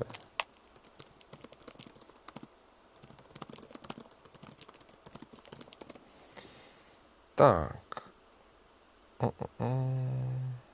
Tak. Accept. A dáme call. Tak, teď asi voláme Šlomovi. Doufám, že to bude fungovat všechno. Nedělá to zvuk, to je blbý. Ahoj, Urzo. Jo, uh, ahoj Šlomo, tak uh, jsem rád, že se slyšíme a můžeš mluvit. Uh, doufám, já že tě myslím, slyší diváci. Já, já myslím, že je hodně důležitý, že se tam mluví o té svobodní vůli, protože vlastně bez ní my bychom se jakoby do toho světa vůbec nepropsali. My bychom vlastně v ní nebyli jako osoby a byli bychom tam jako, jako pimprlaté, jako vlastně loutky, že jo? Jo, ale... To neznam, jako, ano, ale to neznamená, že to tak není, že jo? Jasně, e, jo, a to, to, o tom jsem právě chtěl mluvit, protože my vlastně máme dneska pocit, že jakoby věda se, se hodí na uchopení všech problémů. A já si myslím, že tohle přesně je problém, na který se věda jako vůbec nehodí, protože tam nejde vůbec formulovat jako testovatelný hypotézy. Um, no...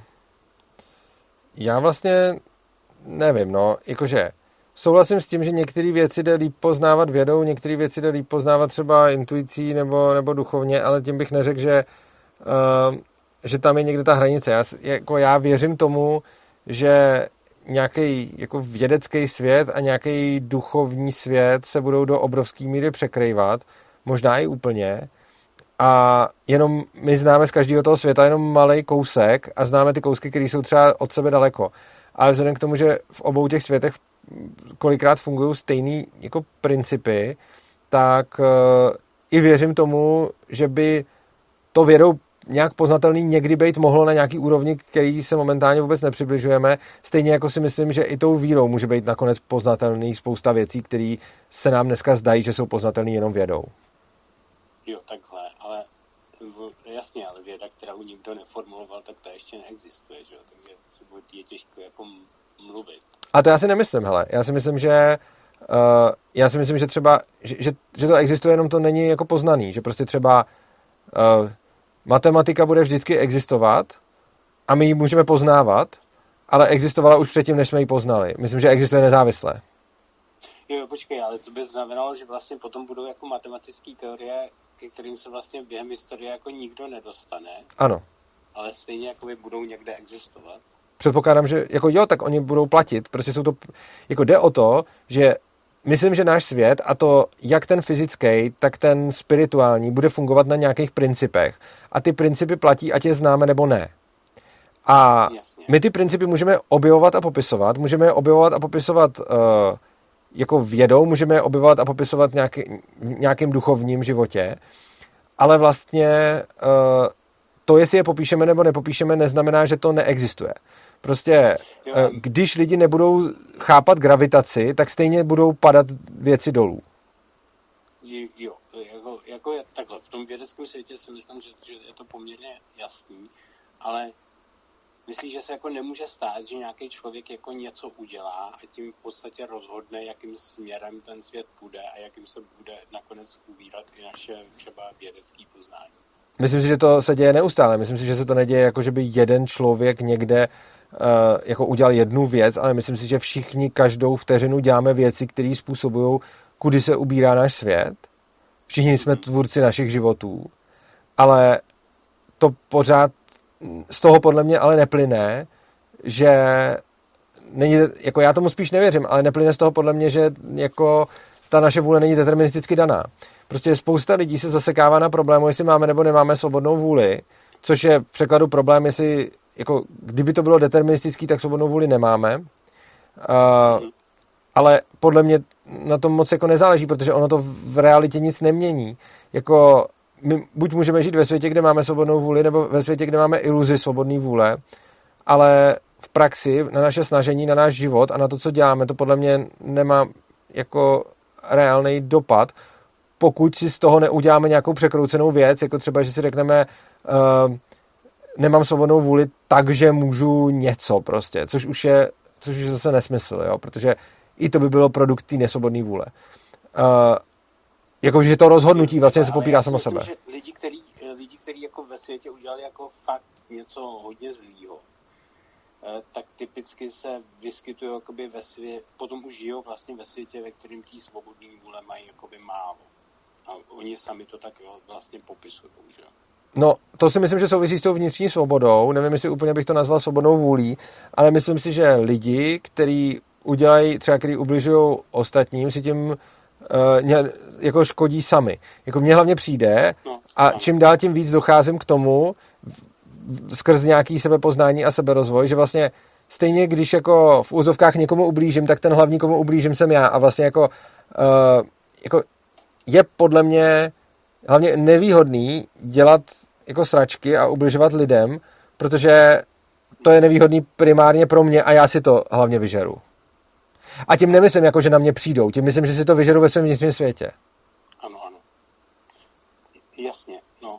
Ale, ale potom, jakoby, pokud teda člověk tohle přijme, tak jako, když vlastně hraje v tom světě s těma hráčema, který jako nejsou úplně jako mistři světa ve správném chování, jako, který teda dělají ty zlý věci, tak, tak v podstatě si může uvědomovat, že oni v tom svém světě jakoby tu svobodnou vůli v podstatě moc nemají, že?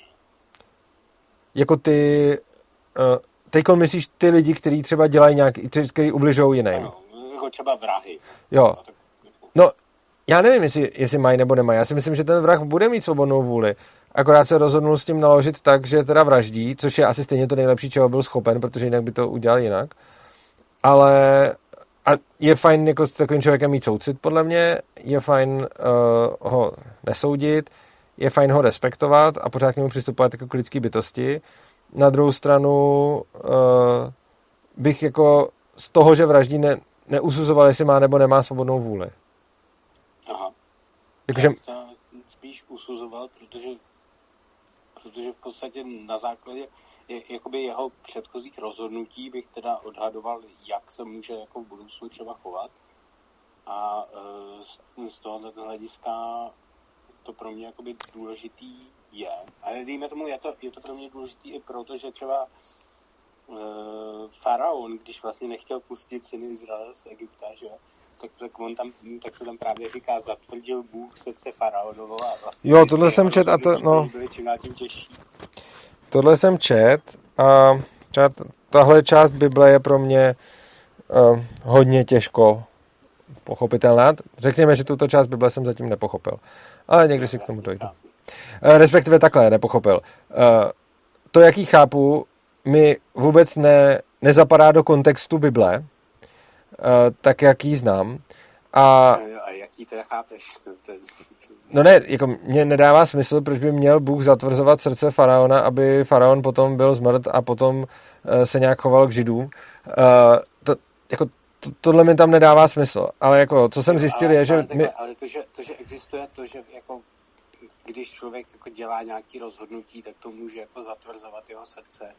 To jo, ale nechápu, proč by to dělal ten Bůh. Jako pro, pro mě je tam, jako to obecně, co zjišťuju, je, že prostě jsem nějak čet před lety Bibli, nějak jsem ji chápal a čím víc na sobě pracuju, tím víc tam mám jako aha momenty, že ji začínám chápat jinak a jo. Potom vlastně zjišťuju, že když mi něco, co v té Bibli je, hodně nesedí s tím celkovým kontextem, tak spíš typuju, že to, že to zatím nechápu, protože se mi často stane, že to potom třeba pochopím. A třeba tuhle tu část podle mě jako mám tam nějakou představu, ale moc mi nesedí, takže si myslím, že ji jako moc nerozumím.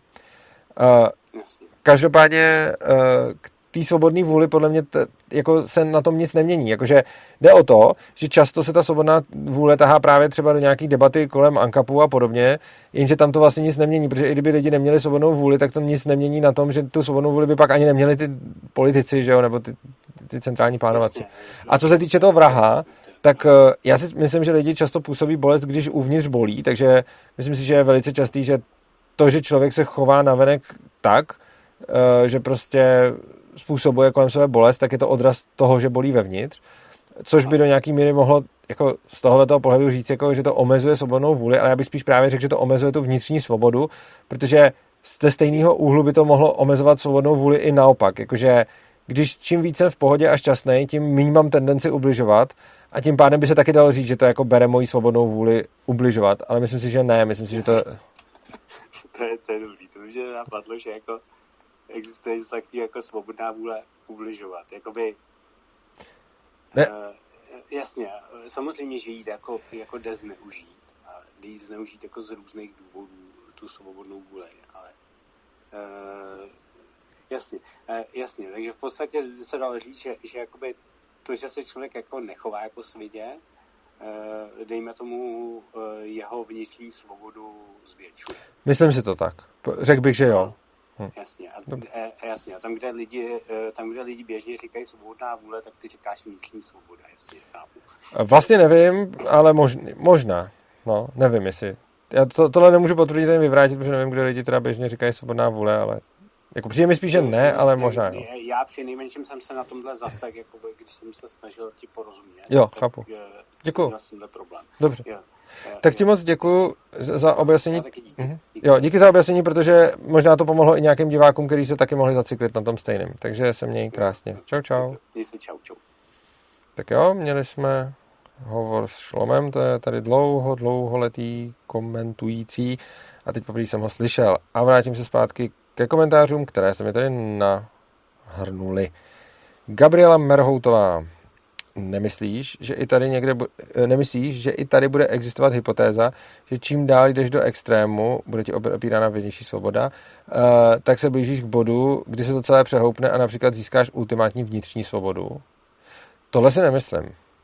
Nemyslím si, že když budu člověka tak dlouho mučit, že se najednou z toho stane vnitřně svobodnej. Ani si nemyslím, že budu člověkovi tak dlouho dávat svobodu, až se najednou mu rupne v bedně a, a zešílí. Myslím si, že to takhle nefunguje. Ale jako, přijde mi, že ne, ale neříkám, že ne. Jenom prostě to můj, uh, je to nějaký můj názor na to. Tak. Um, takže. Gulem opíše... Absence vnitřní vůle znamená, že se pak nedá opírat o morální zásady, včetně svobody, ne? A proto to v praxi asi nemá moc význam.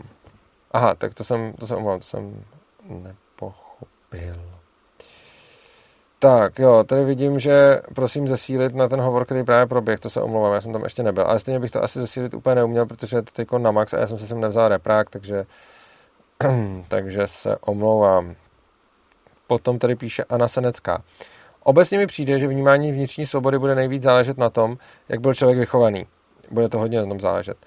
Postoje lidí se formují nejvíc na základě postojů rodičů, nebo pak trvá díl, než se člověk najde. Jo, s tímhletím určitě do nějaký míry souhlasím, asi i do docela velké míry.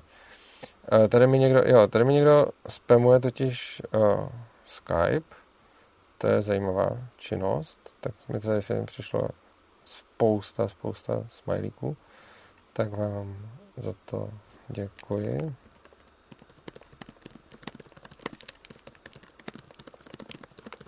Tak, co tady máme dál? Uh, dál tady máme...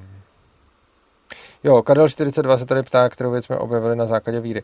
Uh, no, jako nevím, kdo jsme, ale... Já jsem na základě víry objevil spoustu věcí jako sám v sobě. Uh, t- ale asi každý objevil něco, něco jiného. Že? Tak. Uh.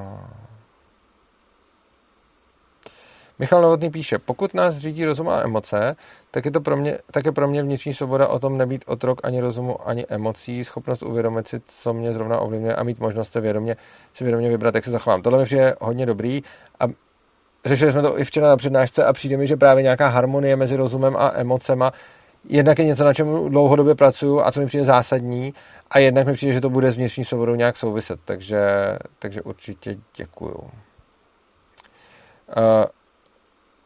Joko Willing, píše Petr, uh, K, Petr K L dvacet jedna, uh, říká, že disciplína rovná se svoboda. Co na toto říká Urza? Já si myslím, že to je, já si jako hodně nesouhlasím. Uh, disciplína se pro mě nerovná svoboda. Uh, Nicméně mě úplně napadlo, že bych tady mohl něco pustit a je to, je to, je to docela vtipný.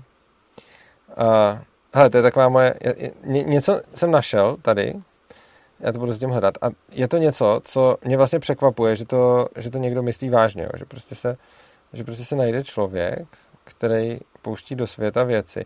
A je zajímavý, že to je vlastně taková jako antiteze všeho, čemu... všeho, čemu věřím. V podstatě jako cokoliv ten člověk řekne, já to najdu tady. Já vám něco pustím, jo? Dobře. Mimochodem je to, pouštím to proto, že, že tady někdo psal právě, že někdo říká, že disciplína rovná se svoboda a já si to nemyslím a pustím tady něco, co má minutu dvacet čtyři. Je to hrozný, ale zároveň mi to přijde zajímavý. To tam je takon chrlí Facebook jednoho pána, který je to nějaký významný rapper, který takon dělá nějaký motivační kurzy a je to vlastně takový pro mě taky jako antiseberozvoj, jednak proti nějaký anarchii, jednak proti nějakému vlastně mému pojetí světa a všemu. A vlastně se mi to líbí, protože je to taková antiteze toho, co říkám. Aha, a teď tady nejde zvuk. Proč tady nejde zvuk? Protože tak to vám to možná nepustím. To je zajímavé mě tady. Jo, já musím tady povolit zvuk, tak pozor, zapnout zvuk webu. A poslouchejte, jo, to je zajímavý. Mladí lidi si dneska myslí, že můžou jen tak prostě každý víkend chlastat, fetovat, užívat si, chillovat, hulit, nic neřešit, flákat se, nemít cíle, nedělat nic velkého, jen tak přežít. Dvoj, kolik práce to stálo našich rodičů nás vychovat, kolik peněz jich to stálo, kolik peněz si museli rodiči odkrojit od sebe, aby tě vychovali. Nedávno jsem slyšel někde informaci, že okolo dva až tři miliony stojí průměru rodiče, aby vychovali jedno svoje dítě, a ty se budeš pak tak nezodpovědně stavět k životu. Čistě technicky má každý člověk dva tři miliony dluh svým rodičům. Takže pokud nechceš být milionář, tak si sobej.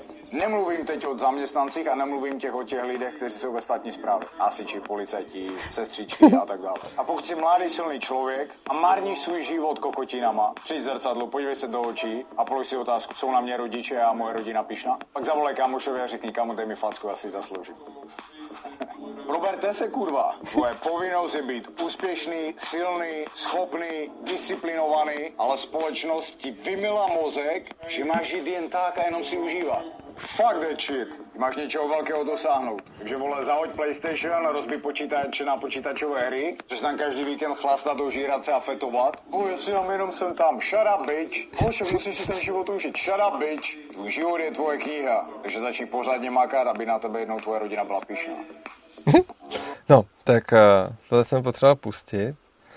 Uh, a pustil jsem to, protože na tu otázku, uh, že disciplína rovná se svoboda, tak mě to hodně připomnělo to. Já si myslím, že třeba tady tu ten pán by s tím, uh, tady tu ten pán by s tím souhlasil. A já s tím celkem nesouhlasím. Každopádně je zajímavý, že teda, když nejste policajt a státní zaměstnanec, tak dlužíte vašim rodičům dvě mega. Uh, to, to, to je prostě geniální. Uh, Tak, teď, co tady máme dál? Radek Ravos zdraví a děkuje za včerejší přednášku. Radek se píše, mám rozluštěno, to by mě zajímalo, jestli mi na toto téma přišel e-mail. A pěkně, v skutku. A... Tak jo, Radek Srb má rozluštěno, což je jako hustý, protože tentokrát jsem si říkal, že to je hodně high level, takže, takže pěkný. Tak. Uh, tak.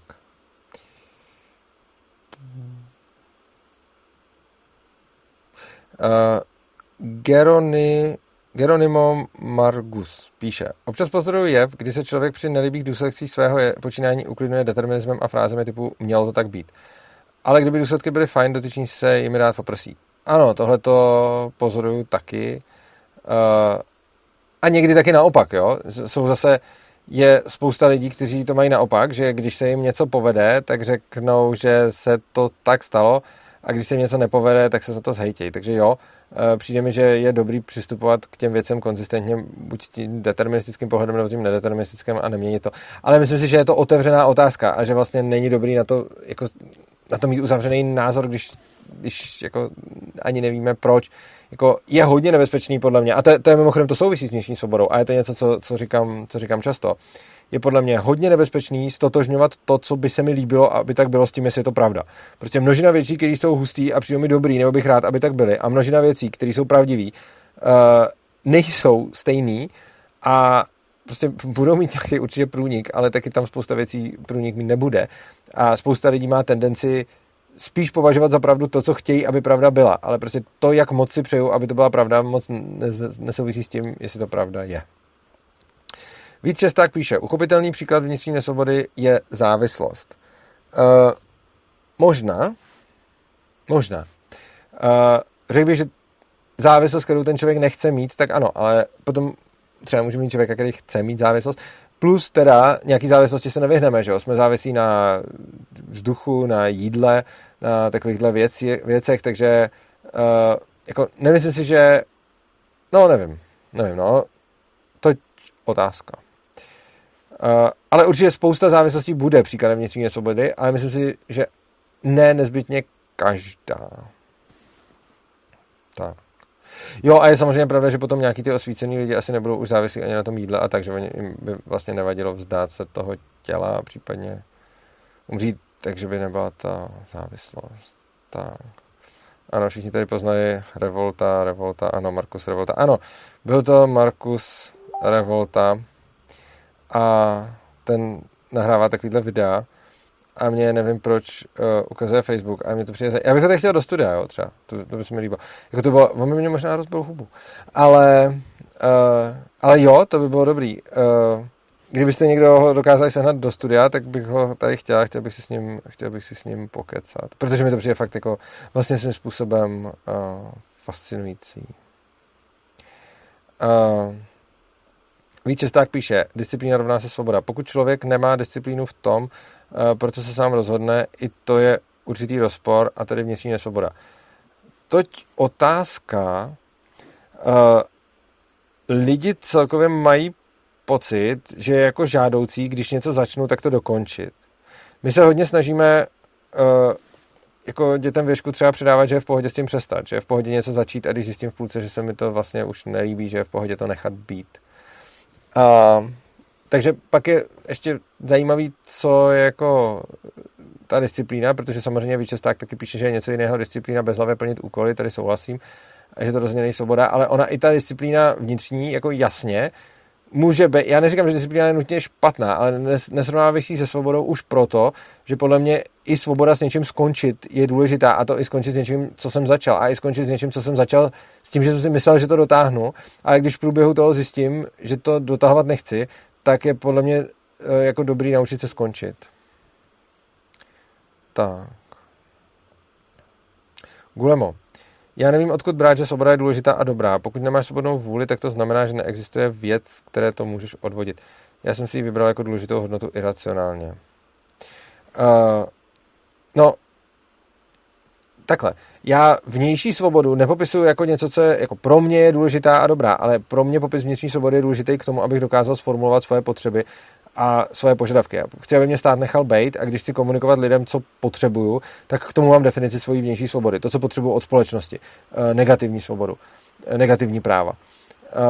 Takže pro mě je to důležitý v tom, že ti můžu formulovat svoje potřeby a požadavky. Tak. Tak jo.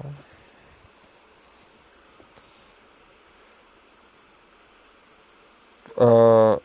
Petr K L dvacet jedna píše, pokud se podrobím nějaké disciplíně či zaměstnání, díky čemu se finančně zabezpečím, uspokojím materiální potřeby a získám svobodu vnější, tak o to lépe se mi potom pracuje na svobodě vnitřní. V podstatě ano, na druhou stranu je tam riziko, a o tom mluvím hodně v tom podcastu, co máme Zrská a Matfizák, to je seberozvojový podcast, kde hodně mluvím o tom, že se velice snadno může stát to, že vlastně začnu chodit do nějaký práce, abych jako si vydělal peníze a zabezpečil se a měl pak nějakou svobodu vnitřní a čas a podobně, ale vlastně tím pominu, že by existovala úplně jiná práce, která mě u toho bude bavit a třeba se zabezpečím finančně míň, ale tu vnitřní svobodu budu jako prožívat už rovnou. A za mě jako volba jako chodit do nějaký práce, abych se zabezpečil, když mě to tam třeba nebaví, tak mi to nedává úplně takový, jako neříkám nedělejte to, jenom prostě pro mě osobně bych asi začal hledat práci, která mě bavit bude, i za cenu toho, že se tam zabezpečím třeba trochu míň, protože já vlastně nechci život žít, jako že budu mít jako od pondělí do pátku to blbý a pak se těšit na ten víkend. Já to mám spousta lidí, jakože od pondělí do pátku dělají něco, co vlastně dělat nechtějí, a pak se těší na ten víkend a pak se těší na tu dovolenou a vlastně teda většinu svého života prožijou v těšení se na nějakou menšinu svého života, ale prostě mě to takhle úplně nedává smysl. Já vlastně neřeším, kdy je víkend a kdy jsou všední dny a vlastně dělám v životě vlastně jenom věci, které, nebo jako dobře, já jsem si to někdy počítal, prostě asi devadesát osm až devadesát devět procent času dělám věci, které dělat chci, a asi jedno až dvě procenta času dělám věci, které dělám proto, abych něco potom, nebo aby nebyly nějaký problémy. Takže vlastně jako to, jak si nastavuju život, je, že dělám to, co mě baví, a je to vlastně pro mě asi důležitý. A často lidi říkají, hele, musíme naučit děti, že taky život není jenom pohádka a že to není jenom to dobrý. A já říkám, ne, já tohle to nechci učit děti. Podle mě je naopak dobrý naučit se, že život může být super a že život mě může bavit, a chci si nastavit život tak, aby to, co dělám, mě bavilo, a snažím se eliminovat ty věci, které mě nebaví, a snažím se dělat jenom to, co chci dělat. A to je za mě jako to je za mě určitě dobrý. A tu disciplínu pak potřebuju k tomu, abych dělal ty věci, které dělat nechci, a stejně tak tu jako silnou vůli, ale podle mě jako já, já třeba nemám problém s vůlí, já mám vůli e, docela silnou, i, i, myslím, že to souvisí částečně s mojí výchovou, ale snažím se jí co nejméně používat, protože se snažím nastavovat si život tak, aby to nebylo třeba táhnout vůlí, ale abych prostě dělal ty věci, které chci dělat, protože mě baví. Já se prostě každý ráno zbudím a vlastně nevím, co bych, protože mě tam čeká spousta různých možností, které jsou všechny super. A tak si mezi tím vlastně vybírám. Tak. Tak. Josef Hůdko mi to vysvětluje. Only the disciplined ones in life are free. Tím se myslí, že nejsi otrokem svých krátkodobých tužeb. Jo, asi ano. A takhle bych to jako i bral, ale stejně jako dávat rovnost mezi svobodou a disciplínu mě hodně tak jako drhne, ale tím neříkám, že to nutně jako špatně, nebo že to není pravda. Tak. Co tady máme dál? Dál tady máme... Uh, Miky Miky mi říká, a mě to taky napadlo, díky Miky, mě to napadlo, když jsem tady četl ty komentáře, zdá se mi, že disciplínu stromenuješ nezáměrně. Uh, co když něco logicky chci dělat, třeba zhubnout, ale pak se tak necítím. Tohle je něco, co lidi myslí tou disciplínou. No, takhle, když si Miky řekl tu první větu, tak jsem ještě souhlasil, protože zdá se mi, že disciplínu stromenuješ nezáměrně. Přesně to mě napadlo. Když jsem si že ty komentáře vejš, tak mě přesně napadlo, tyjo, já mám s disciplínou na ní navázaný něco emočně, na co reaguju, ale dost možná vy tím myslíte něco úplně jiného, a proto jsem tam taky říkal, mně osobně to tak přijde a tak dále, a proto jsem vám taky pouštěl tady pana rapera, který zase jsem zapomněl, jak se jmenuje, jmenuje se, to jste tady psali, Markus Revolta, takže pana Revoltu jsem tady pouštěl, protože jsem vám chtěl ukázat, co si představím, když se řekne disciplína, ale je možný, jak napsal Miky, že disciplínu stromenu, a napadlo mě to hned, jak jsem četl ty další komentář, tak potud souhlas, ale co když něco logicky chci dělat, třeba zhubnout, ale pak se tak necítím. Tohle je to, co lidi myslí tou disciplínou. No a já bych tady řekl, a teď se dostáváme už na pole nějakého seberozvoje a spíš to patří do Zrsky a Matfizáka než do Svobodného přístavu, ale ono tohleto téma je hodně jako přelitý. Já můžu hubnout tím, že to budu dělat vůlí. A že se budu prostě jako vlastně trápit, nebo trápit, že prostě jako udržím tou silnou vůlí to, že se nenajím a pak teda zhubnu. Jedna cesta.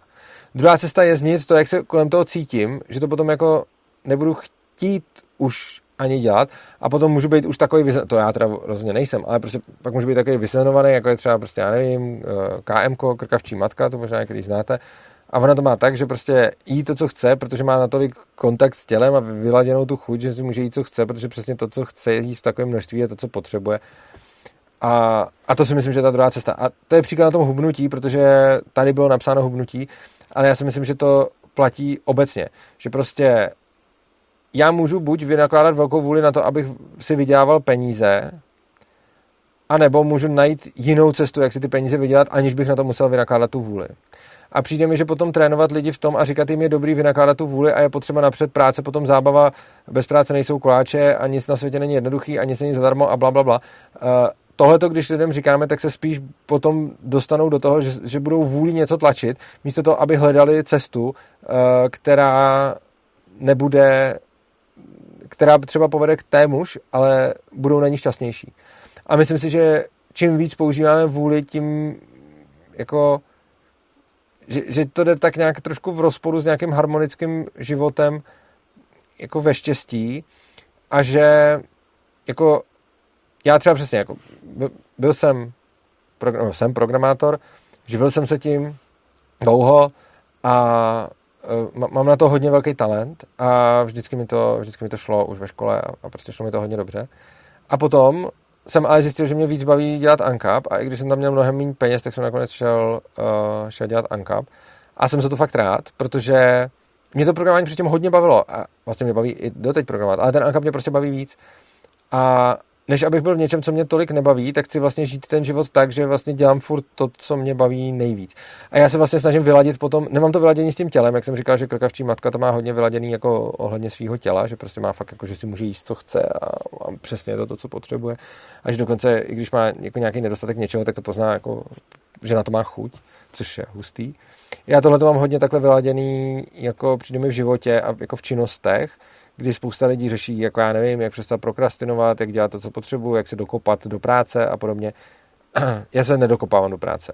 Já dělám to, co se mi nejvíc chce dělat a ono se pak ukazuje, že mám nějak vyladěnej ten, jako to vnímání jako sebe a že jsem natolik kontaktu s nějakou svojí, teď nevím čím, prostě s nějakým svým já, že to, co se mi nejvíc chce dělat, je většinou to, co je potom nejvíc potřeba. Takže vlastně, uh, nebo já se do něčeho nedokopávám, nenutím se pracovat, nenutím se tady prostě dělat uh, svobodný přístav, nenutím se jezdit do Ježka.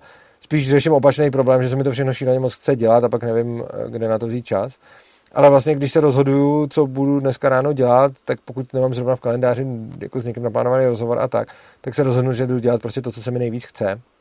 A ono se často ukazuje, že to, co se mi nejvíc chce, je zároveň to, co je nějakým způsobem nejvíc potřeba.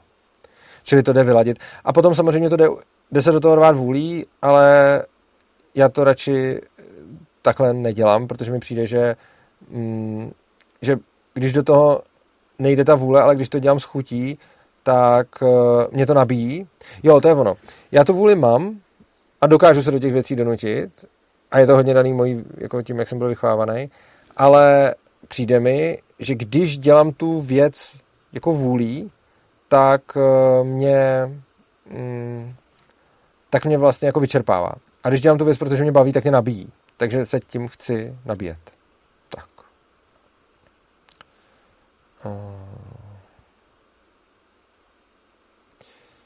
No jo, tady píše Josef Kvítek přesně to. Já osobně žiju v tom, že celkem často používám svoji vůli, abych vydržel dělat něco, co dělat nechci, abych dosáhl cíle a následně dělal něco jiného, co mě baví, hlavně v práci, podnikání. No jo, já jsem, já se to snažím takhle dělat čím dál míň a míň. Uh, a tím neříkám, nedělejte to tak. Jenom prostě lepší, než abych do něčeho napřel svoji vůli, abych dělal něco, co dělat nechci a pak mohl dělat něco, co dělat chci, je za mě dělat rovnou celou dobu to, co dělat chci. A samozřejmě my nemusíme vidět ty cesty k tomu. Jo? Ale to, co já se snažím, není jít na vůli dělat něco, co nechci dělat, ale to, co já se snažím, je snažit, to, co já se snažím, je najít ty cesty tak, abych to nemusel dělat a dělal rovnou všechno to, co dělat chci. Tak. Co tu máme dál? Světluška, ještě chce Urza zkusit waterboarding? Ano, uh, samozřejmě, chci. Um, tak. Miky, Miky. Co když se na tu věc necítím, ale hned tak se překonám, se mi najednou chce, tak se kolem toho cítím se změní tou akcí samotnou, například hned tak začnu cvičit. Tohle se mi zdá, že tam pomíjíš. Uh, já si myslím, že to nepomíjím, uh, A zase je to o nějakém tom nastavení. Přijde mi, že když ten člověk není dostatečně v nějakém kontaktu se sebou, tak se mu tohle to může stávat, ale přijde mi, že čím víc jsme v nějakém kontaktu se sebou, tím méně se mi bude tohle tohleto stávat. Přijde mi, že přesně když dojdu k nějakému takovému tomu vnitřnímu vyladění, o kterém jsem tady mluvil, že jako ty věci, které jsou pro můj život potřeba, jsou ty, které se mi nejvíc chtějí dělat, tak se mi potom nebude dít tohle, že většinou jako mě se třeba tohleto, tohleto popsaný, já to jako neopomíjím, jenom se mi to prakticky neděje.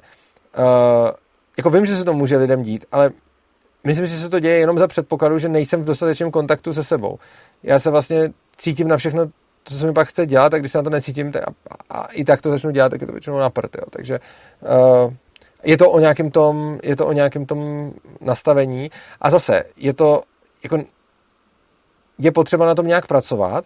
Já třeba tohleto vůbec nemám s tím tělem, jo. Já mám, já mám třeba dost mizerný kontakt s tělem a to jak s tím tělem zacházím, musím dělat hodně jako vědomě a hlavou, protože jsem byl tak dlouho zvyklý opomíjet signály svého těla, že je prostě neumím dost dobře číst.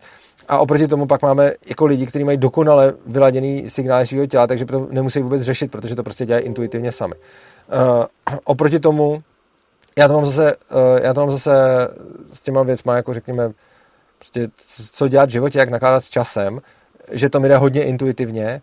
A tím pádem se mi vlastně potom neděje, že bych se jako musel překonat a pak se mi to najednou chce a pak je to super, ale většinou je to tak, že uh, to, co se mi chce dělat, je pak super a to, co se mi nechce dělat, pak není super.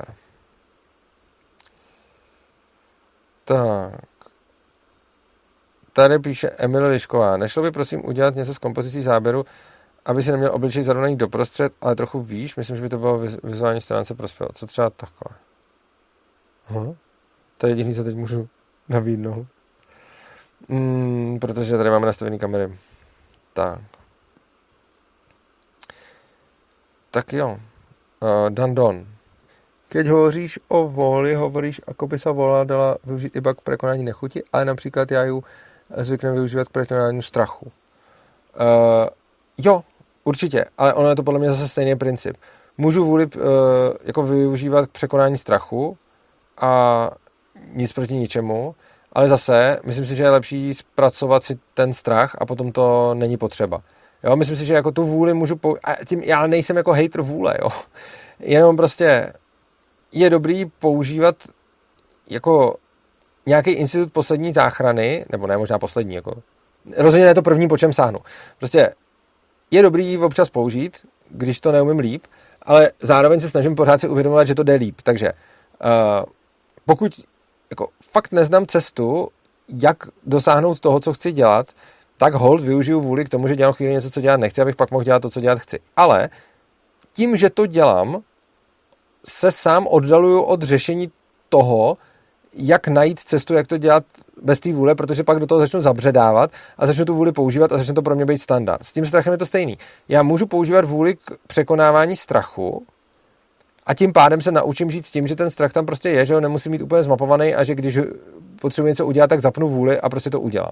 Jo, dám jako úplně stupidní příklad, nemusí to být na to, ale prostě můžu se bát pavouků a tak můžu mít vůli, že když někde vidím pavouka, tak nebudu panikařit, ale prostě budu se chovat nějak jinak než ječet. To můžu udělat vůlí, ale čím víc se tohleto naučím dělat, tím menší budu mít jako motivaci k tomu zbavit se toho strachu z pavouků, což samozřejmě jde. A to, co já říkám je, já osobně se volím tu cestu, radši se jít zbavit strachu z pavouků, než to překonávat vůlí, i když v nějaký chvíli to třeba taky překonám vůlí, nebo když nevím, nebo když to prostě potřebuji hned. Že vlastně používat tu vůli je krátkodobě efektivnější, ale dlouhodobě to podle mě jako jde, dělá spíš neplechy. A když se právě potom najdu na to, že je běžný, že vlastně jako musím vůli dělat něco, co mě nebaví, abych mohl dělat něco, co mě baví, tak to pro mě bude standard a pak vlastně strávím obrovskou část života v něčem, co mě nebaví. Ale já se snažím hledat si cesty tak, abych mohl trávit v podstatě celý život v tom, co mě baví. A jako podle mě to jde. Tak. Víč Česták píše, někdy krátkodobě použiju vůli, abych začal něco, co mě pak bude bavit. Je samozřejmě dobré být schopen si případně přiznat, že jdu stopou cestou a netlačit to vůli do nekonečna. Jo, souhlasím a zase, ano, pokud vím, že mám nějakou činnost, která mě bude bavit a nechce se mi do ní, tak je OK to překonat vůlí, ale zase přijde mi, že lepší je jak se vykalibrovat tak, aby mě to rovnou bavilo. Já jako vím o čem je řeč, vím, o čem mluvíš a chápu to, protože velice minimálně to takhle občas u něčeho mívám a dřív jsem míval víc, ale pracuju si na tom ne tak, že si cvičím tu vůli, abych to překonával, ale pracuju si na tom, aby se mi rovnou chtělo, když mě to potom baví. A uh, myslím si, že právě tím, že používám tu vůli, tak potom ne, mě to odvádí od té práce pracovat na tom, aby se mi rovnou chtělo. A je možný, že takhle mluvím proto, že jsem byl od malička vedený k tomu, že mám dělat věci vůli a bylo to jako v mojí jako rodiče, hlavně moje mamka mě k tomu vychovávala jako hodně silně a hodně jako akcentovala to, že mám vůli dělat věci, které se mi dělat nechce a že to je důležité. A já jsem se to jako naučil, protože jsem k tomu byl vedený od malička, což znamená, že to pro mě jako není problém, ale vlastně se to snažím odnaučovat. Je teoreticky možný, že kdybych se narodil jako, nebo kdybych byl vychovaný jako někdo, kdo tu vůli nemá, tak naopak budu zase se učit tu vůli mít, ale s tím, jak jsem byl vychovaný, se tu vůli učím spíš nepoužívat a přijde mi, že vlastně ty věci jdou dělat vůlí, jako když nevím jak jinak, ale jsou podle mě lepší cesty. Michal Novotný píše, Urza, podle toho, co říkáš, mi připadá, že hledáš rovnováhu emoce versus rozum. Uh, aby se nedostával do situace, kdy věci musíš řešit vůlí. Jo, přes, přesně, to je ono. Uh, mě teda, tohle to mě hodně zaujalo, to, co jste napsal, protože já tam nevidím ten, jako na první dobrou nevidím, jo, ale vlastně až teď už vidím. Ale dobrý je, že mě to ani nenapadlo, teď, teď už jsem to pochopil, ale když jsi to napsal, tak mě nenapadlo, proč vlastně rovnováha emoce versus rozum, jak souvisí s tím, abych se dostával do situace, kde musím řešit vůli, věci vůli. Ale teď už to tam vidím a ano, já hledám rovnováhu emoce a rozum, je to pro mě jako téma posledních let a snažím se, snažím se to jako používat obojí dvojí rovnocenně, protože mi přijde, že jsou to dva neskutečně mocný a silný nástroje, který když používám hodně, tak se můžou skvěle doplňovat a můžou si jako potvrzovat ty věci. A v momentě, kdy tam vidím nějaký rozkol, tak se na tom pracuju, aby se ten rozkol jako uh, a nenadřazuju ani jedno druhýmu. Hledám tam přesně tu rovnováhu. Myslím si, že emoce nejsou víc než rozum a rozum není víc než emoce. Že obojí dvojí jsou to nějaký fakt jako super nástroje, který když dostaneme do nějaký harmonie, tak tím můžeme dosávat skvělých věcí. A to je jako jedna věc, kterou vím už mnoho let a druhá věc, kterou taky dělám mnoho let, je neřešit věci vůlí. A mě vlastně zaujalo, že vy jste mezi to dal nějakou souvislost, kterou jsem tam pak pochopil, když jsem se nad tím zamyslel a já jsem ji tam sám neviděl. Pro mě to byly dvě oddělené věci. Jednak hledám rovnováhu emocí a rozumu a jednak se nedostávám do věcí, které musím řešit vůlí, ale ono to vlastně souvisí a dík, že jste mi to ukázal, mě to nenapadlo a teď jsem z toho trochu fascinovaný. Tak. Dandon píše, že strach, fobie se dá překonat jenom tak, že se vystavíš tomu, čeho se bojíš. Ano, fobie se překonává tak, že se tomu člověk vystavuje. Strach se dá podle mě překonat i jinak a nevím, jestli náhodou... Jako fobie se běžně překonávají, takže se tomu člověk vystavuje a strachy jdou určitě překonat i jinak, než se tomu člověk vystaví. Tak... Josef Kvítek zase píše příklad. Chci hrát závodně fotbal, ale nemám fyzičku. Uh, vím, že bych z toho měl velký užitek. Dokonce větší než půl roku chodit běhat, abych se dostal na dostatečnou fyzickou úroveň. Tohle bez vůle nelze. No, děkuji, já myslím, že lze. A říkám to jako z osobní zkušenosti, samozřejmě ne s fotbalem. Uh, ale jako jsem si dost jistý, že to jde, že se jde nastavit, jakože je dobrý si zjistit, proč vlastně chci hrát závodně fotbal. Jo, ono vůbec, jako, proč bych chtěl hrát závodně fotbal? A myslím si, že tam je jedna ze dvou věcí. Jako buď, jako, že jestliže nemám fyzičku, ale chci hrát závodně fotbal, tak tam vidím takový jako trošku háček. Jo. Jako, mě teda nebaví pracovat se svým tělem, ale chci hrát závodně fotbal. Tam bych si kladl otázky, proč chci hrát závodně fotbal. Je to kvůli egu, je to kvůli penězům, je to kvůli tomu, že chci na někoho udělat dojem. A jsou tyhle ty motivace jako OK. Protože mně přijde, že už tenhle ten jako příklad ukazuje to, čemu já jsem říkal nějaký vnitřní jako nastavení, nějaký jako vykalibrování se kontaktu se sebou, s tím, co chci, se svýma potřebama. Prostě v momentě, kdy mi někdo, kdo nemá vůbec fyzicku, fyzičku a vlastně ho nebaví jako dělat fyzické věci se svým tělem, řekne jako já chci hrát závodně fotbal, tak tam mám otazník. Jako, proč chceš hrát závodně fotbal, jestliže uh, nemáš fyzičku? Jako, proč, jako, jaký je tvůj důvod k tomu? A já osobně to mám tak, že jako věci, které chci dělat, tak k nim tak mě zároveň baví, protože mě baví ten jako proces. Mm, jakože vlastně dělám to, co mě baví a, ono mi, a, a to je celý. a nemám nějaký jako cíl, jako chci dělat něco, ale k tomu musím udělat něco. Spíš prostě dělám to, co mě rovnou baví a ono z toho potom něco vzejde. Ale jako málo kdy si řeknu, já bych chtěl tohle a je to něco úplně vzdáleného, co nesouvisí s tím, co mě normálně baví. A v tomto případě bych si kladl otázku, jako za prvý, proč chci hrát závodně fotbal, jestliže mě nebaví prostě jako fyzicky trénovat se svým tělem, jako co je má motivace za tím hraním fotbalu. A, a pak bych si teda jako došel k tomu, že buď uh, ten fotbal chci hrát z nějakých důvodů, který souvisejí jako s něčím, co vlastně nechci ve svém životě, jako třeba něco si dokazovat, nebo na někoho udělat dojem, nebo tak dále, protože prostě chci žít pro sebe a ne proto, abych něco někomu dokazoval, a to i sám sobě. A nebo tam budu mít nějaký blok uh, v tom, jako v tom, proč jako netrénuju to tělo a proč mám problém chodit běhat. A v takovém případě bych jako pracoval zase s tím blokem, jako spíš než s tím, abych se do toho vůlí donutil. Čili myslím si, že pokud se dostanu do situace, chci hrát závodně fotbal, ale nemám na to fyzičku a se mě si tu fyzičku budovat a potřebuju vůli, abych to překonal, tak je to přesně to, že když to překonám vůlí, tak sice dosáhnu toho cíle, ale já bych si kladl otázky proč. Proč chci hrát závodně fotbal? Proč nemám fyzičku? Proč mě nebaví sportovat? A proč chci hrát fotbal, když mě nebaví sportovat? A řekl bych, že odpovědi na tyhle ty otázky budou zásadní a že když bych, když bych šel pak skutečně do sebe a ty otázky si rozklíčoval, tak zjistím, že buď nechci hrát fotbal závodně už, že jsem si to myslel a že ty moje motivace byly nějaký, anebo že uh, mám nějaký blok k tomu pracovat na sobě fyzicky, ale ten blok je potřeba odstranit podle mě nenutně vůlí, ale jde odstranit i jinak, tím, že mu porozumím. Jo. Takže, takže za mě tak. A jako, já neříkám, že to nejde vůlí, ale když píšete tohle bez vůle nelze, tak já si myslím, že lze. Myslím si, že lidi často používají vůli tam, kde uh, existuje lepší cesta a oni jenom nevidí a v důsledku toho si pak myslí, že to jinak než vůlí nelze. A tuhle tu zkušenost říkám jako, měl jsem to tak mockrát. Spoustu věcí jsem řešil vůlí a pak jsem zjistil, že to jde líp bez té vůle. A říkám to, je to i podobný třeba s takovým tím, jako, jak lidi říkají prostě, někomu nejde domluvit, rozumí jenom síle, nebo prostě, nebo nějaký dítě, prostě nejde mu domluvit po dobrým, tak se musí po zlem. Prostě tohle je podle mě stejná iluze, že jenom protože nevím, jak to udělat po dobrým a pak něčeho dosáhnu po zlem, tak začnu mít pocit, že to jinak než po zlem nejde, ale prostě podle mě zaměňujeme to, že neznáme způsob, jak to udělat s tím, že ten způsob neexistuje.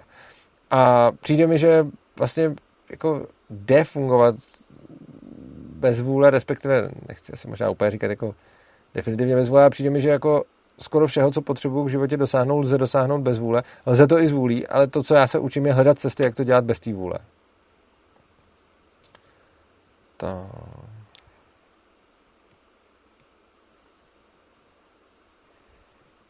Dobrá. Takže tím jsme se dostali do nějaké fáze, že už tady nepřibývají zuřivě komentáře a já se teda podívám uh, já se teda podívám na to, um, co je tady dál, jestli nám někdo píše, volá. Jo, tady nějaký ten spammer. Uh, Takže tady máme jednoho spamera a konec komentářů, což znamená, že budeme uh, chýlit stream ke konci. Já vám teď dám možnost se na něco zeptat, nebo něco vyjádřit, nebo něco říct ke vnitřní svobodě, nebo i ke svobodní vůli, nebo k, čemko, k čemukoliv. Mě to tady s váma moc bavilo, mám zase další uh, podněty, nad kterýma, nad kterýma chci si přemýšlet. A budu rád, když mi cokoliv k tomu všemu tady napíšete.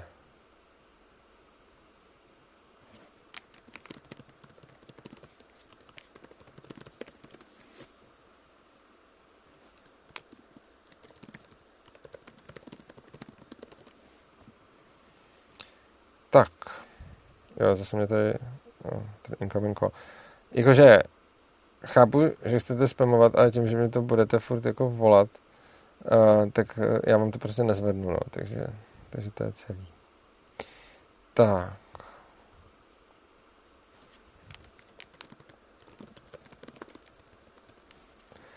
Dobrá. Mrknem sem. Tak jo. Tak to je asi všechno. Nikdo se na nic nechce zeptat. Nikdo nechce volat. Ha, tady je Vít Filko, se ptá. Nepřijde ti, že rodič může svobodou přehltit malé dítě moc velký výběr, nebo tak?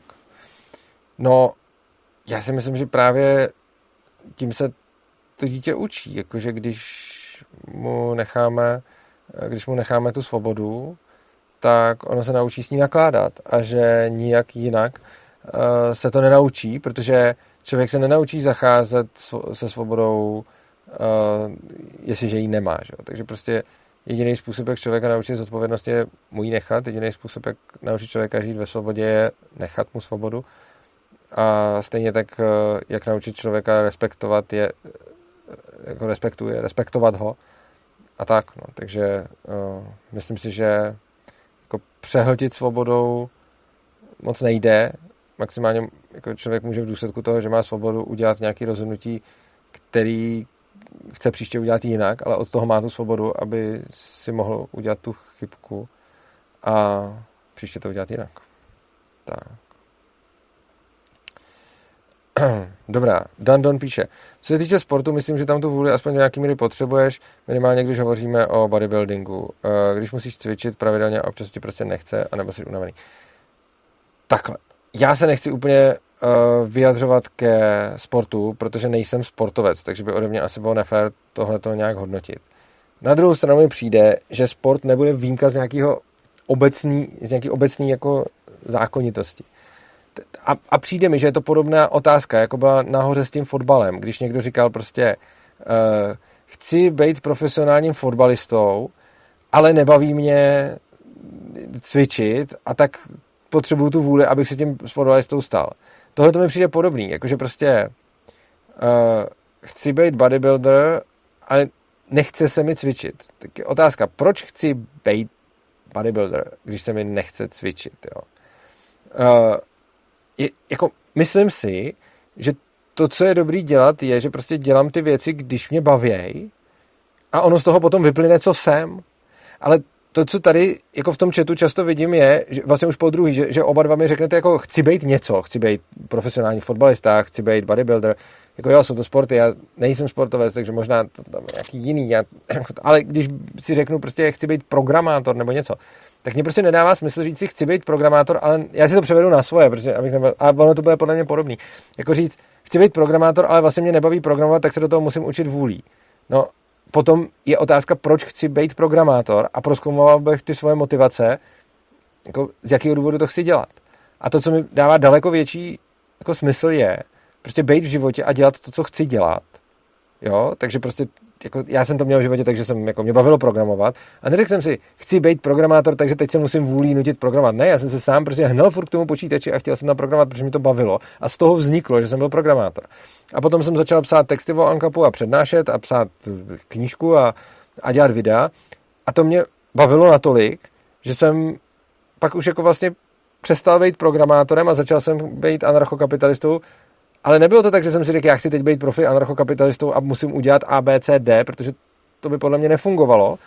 Respektive ano, mohl bych toho docílit nějak tou vůlí, ale radši to prostě chci dělat jinak. Uh, takže, ale já neříkám, že ta cesta tou vůlí tam není, ale myslím si, že když to dělám vůlí, tak vlastně jsem část toho života jakoby nešťastnej, nebo dělám něco, co dělat nechci, a že lepší je jít těma cestama, kde to dělat chci a kde nemusím překonávat ten odpor. Protože mě nedává moc smysl jako jít dělat něco, k čemu mám stejně nějaký vnitřní odpory. A nebo pokud to fakt chci dělat, tak můžu pracovat na těch odporech, ale to bych si napřed zpracoval ty odpory a pak až dělal tu věc. Jo? Jako určitě je i ta druhá možnost. Je, je možnost, že třeba fakt si být programovat nebo fakt si být sportovec, ale mám nějaký blok k něčemu, co bych dělat vlastně chtěl, a mám tam ten blok, tak pak je dobrý pracovat s tím blokem. Ale nerval bych to na sílu.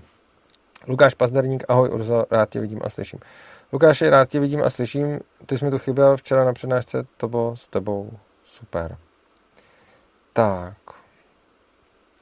Miky, Miky, zajímalo by mě, proč to zakládáš vlastně na tom, aby tě ta činnost především bavila. No, protože chci, aby mě bavil život. A chci být v životě šťastnej. Mě, já prostě jako dělám v životě věci, které mě těší, A když mě to netěší, tak nevidím důvod, proč bych to měl dělat. Když mě to nebaví, tak proč to dělat? To neznamená, že to třeba nemůže bolet. Jo? Mě nejvíc ze všeho baví seberozvoj, který hodně bolí, ale sebepoznání, a to bolí, ale prostě mm, baví mě to a je to super. Ale vlastně přijde mi jako ztráta času dělat něco, co mě nebaví. A tak se snažím si to nastavit tak, abych dělal to, co mě baví. Jo. Ksiter lidé se ptá, jestli jsme se dobrali nějaký definice nebo nástěnu definice vnitřní svobody. No, já, mě tam pořád hrajou ty dvě věci. Ta první, kterou tam mám, je, mm, že když se člověk, čím více člověk zná, tím více je vnitřně svobodnej. To bych řekl, že bude platit. A, a druhá je hodně ten respekt. To je to, jak jsem říkal, že vlastně jak měli ty libertariáni tu svobodu a, a zodpovědnost a pak Gabriela Žeška tam přinesla do toho ten, ten respekt, že, že vlastně jsou to jako tři, svoboda, zodpovědnost, respekt. Tak mi z nějakého důvodu přijde, že ta vnitřní svoboda bude hodně souviset s respektem a že čím více člověk vnitřně svobodný, tím víc respektuje sebe i ostatní a zároveň čím víc respektuje sebe i ostatní a čím více učí respektu, tak tím více stává vnitřně svobodným. Tak.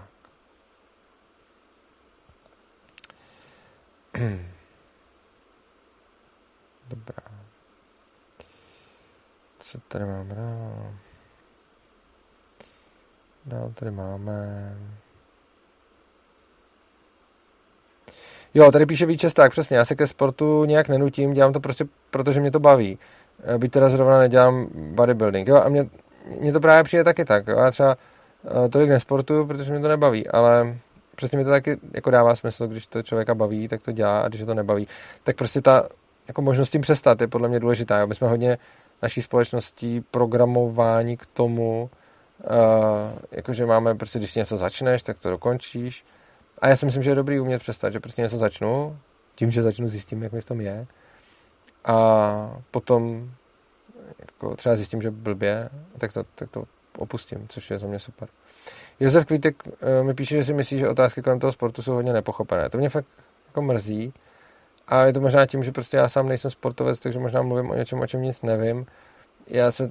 Já to nemůžu odpovědět na sport, protože jsem nikdy netoužil být fotbalista ani bodybuilder a Uh, ani jsem to nikdy nějak nedělal, takže prostě nevím. Uh, ale když si to představím na čemkoliv jiným, tak mi tam dává smysl tohle, co říkám. A ne, jako nevidím důvod, proč by sport měl být výjimka, ale tím neříkám, že uh, tím říkám, že jako, neříkám, že není. No. Ta. Miky, miky. Není naopak zvláštní očekávat, že se mi bude chtít to, co chci. Emoce jsou návykové, takže to, pokud to opravdu chci být bodybuilder, tak mi nepřijde překvapivý, že se mi ze začátku nebude chtít. No mně právě přijde docela přirozený, že se mi chce to, co chci. A já se můžu do něčeho dotlačit a dokonce si tam pak vytvořit návyk, takže to dělám dál. Ale podle mě, jako já se snažím nevytvořit si v životě návyk na něčem, uh, jako co, co znamená chtít něco. Podle mě to, že něco chci dělat, se projeví tím, že když nemusím a nikdo mě k tomu nenutí, že to prostě najednou dělám. Jo? A to vidíme, prostě jsou lidi, kteří když nikomu jako člověk k ničemu nenutí, tak začnou prostě lézt po věcech a skákat a šplhat a, a tak. Pak jsou lidi, kteří po nich nikdo nic nechce a oni vezmou papír a tušku a začnou kreslit. A pak jsem já, který když po mně nikdo nic nechce, tak začnu přemýšlet nad věcma a, a diskutovat. A přijde mi, že tohle to je to, co chceme a že tak se to pozná, že jako my sami máme v sobě nějak zabudovaný to, co se nám chce. Ale můžu to zlomit, takže jako když vezmu toho člověka, který všude chce lézt a, a to a prostě mu řeknu, teď budeš sedět a budeš se učit vyjmenovaný slova a vezmu mě, který se chci bavit s lidma a přemýšlet a řeknu, teď budeš prostě každý den dělat kliky a, a pak, pak sklapovačky, tak to asi jako budeme dělat a časem si na to zvykneme a časem už to nebude takový pain, jak to byl na začátku a nepřijde mi, že by to úplně bylo... Jako, že by to byl úplně recept na šťastný život, no. Tak. Dobrá.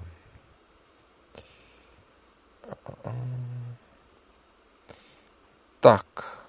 Václav Seč píše, mega sorry, jsem nestihl začátek, pobrali ryby, to je hezký. A to jsem chtěl zrovna zavolat, příště, dělej, co děláš. Uh, hele, ještě můžeme dát jeden call, jako než to. Tady je Tomiko Tomáš request. Mm, Urza, jak jsi došel k tomu, že jen člověk má právo na svobodu, vidím to stejně a nevím proč. Tak dáme tady accept a dáme, dáme ještě koly. Ty koly mě baví, takže, takže budeme kecat. Já nějak umístím mikrofon, aby to bylo slyšet. A... Jo, tady ještě k tomu, co jsme řešili, než budeme volat, uh, Olaf Katen píše, holt, někdo chce cíl bez cesty a někdo má rád cestu a nějak dojde k cíli. Jo, tohle to hodně podle mě na tom závisí, že prostě buď můžeme být orientovaný na výsledek, nebo můžeme být orientovaný na proces. Já jsem extrémně moc orientovaný na proces, jsem minimálně orientovaný na výsledek a přijde mi, že to je spjatý s nějakým životním štěstím. Přijde mi, že čím víc jsme orientovaní na proces, tím snáze jsme šťastní, než když jsme orientovaní na výsledek. Tak. A. O. Já tady zavolám. Sem.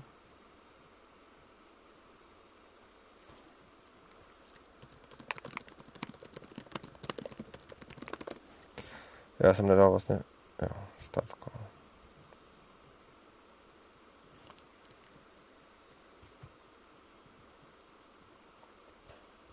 Zdravím, slyšíme se? Jo, jo, slyšíme se, tak slyším se? Jo, jo, tak super, tak můžeme pokecat. Ahoj, ahoj, zdravím do chatu.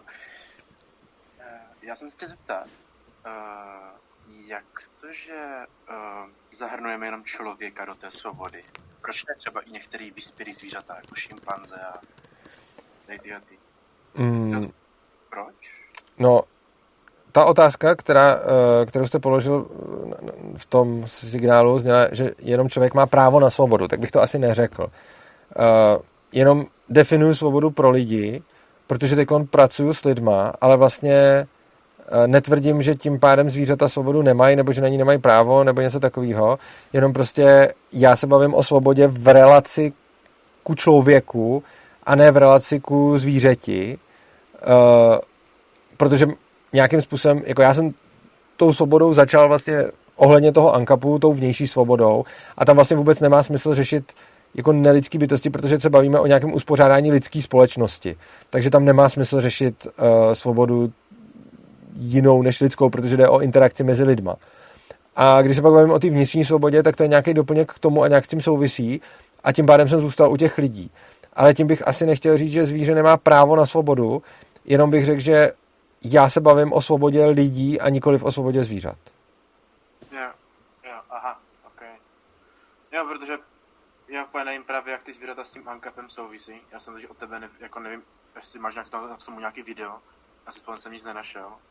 A úplně si nejsem schopen, jako právě proto jsem se asi spletl. Jo, já, uh, já určitě někde řeším, jo, uh, v přednášce um, o principu neagrese řeším uh, to, uh, v přednášce o principu neagrese řeším právě vztahování principu neagrese a svobody na zvířata, takže tam si to můžete poslechnout a ostatní posluchači taky. Jo, dobrá. Super. Děkuju moc krát. Tak jo, moc děkuju za zavolání, mějte se krásně. Naschledanou. Tak. Měli jsme krátký hovor, ještě dáme Václavu Sečovi možnost se ozvat, protože tady píše Miki Miki věc, která mě zaujala. Miki Miki, asi neexistuje ani jeden vrcholový sportovec, a podle mě vrchol v jakémkoliv jiném oboru, kdo by se tam nedostal vůlí a překonáváním. A přesto je to často naplňuje. No, takhle. Za prvé zase, je tam ta prvotní otázka stejná, jako byla u toho fotbalu a u toho bodybuildingu a podobně. Proč chci být vrcholový sportovec? Jaký je důvod být vrcholový? Prostě budu sportovat, když mě to baví. Jako já jsem si nikdy neřekl, chci být vrcholový programátor, chci být vrcholový anarchokapitalista, prostě dělám, co mě baví a pak se něco děje. Takže nevím, jako, jaká je vůbec ta motivace být vrcholový sportovec. A jako, proč potřebuju být lepší než ostatní a nestačí mi to, že mě to prostě baví. Ale jakože OK. A potom hodně zajímavou věc říká Pavel Moric, což je takovej, což je takovej seberozvojový coach, který právě říká, že ti sportovci, kteří to tam táhnou vůlí, se zdaleka nedostanou tak daleko, jako ti sportovci, kteří tam prostě jdou sami. On prostě tam na to říká takovou, takovou repliku, říká jako, myslíte si, že Gretzky nebo Jágr se museli jako překonávat na ten led? Ne, oni pravděpodobně na tom ledu furt chtěli být a oni museli, nemohli z toho ledu sundat dolů. A říkal, že právě u těch vrcholových sportovců ti, co to dělají vůlí, jsou méně úspěšní než ti, kteří to dělají, protože je to naplňuje, a že ti, kteří to dělají vůlí, on sám doporučuje jít dělat něco jiného.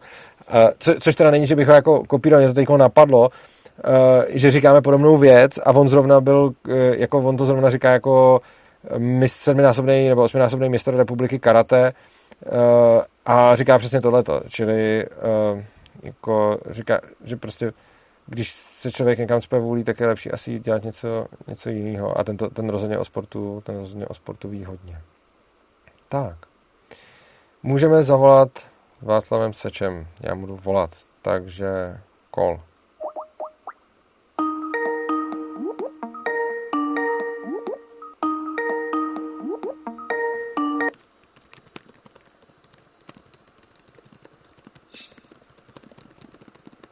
Zdravím, slyšíme se?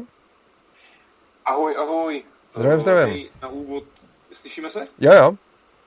Je na úvod fakt prostě sorry, já jsem tenhle s tím strašně chtěl stihnout, ale to prostě ne, nepodařilo se. Oba je poho. Uh, prosím tě, nevím, jestli jste to už neprobírali, protože já jsem psal i vlastně na Přístav, že já jsem se tě chtěl zeptat, jestli máš vlastně nějakou definici vnitřní svobody, protože já jsem ještě do nedávna... Jo.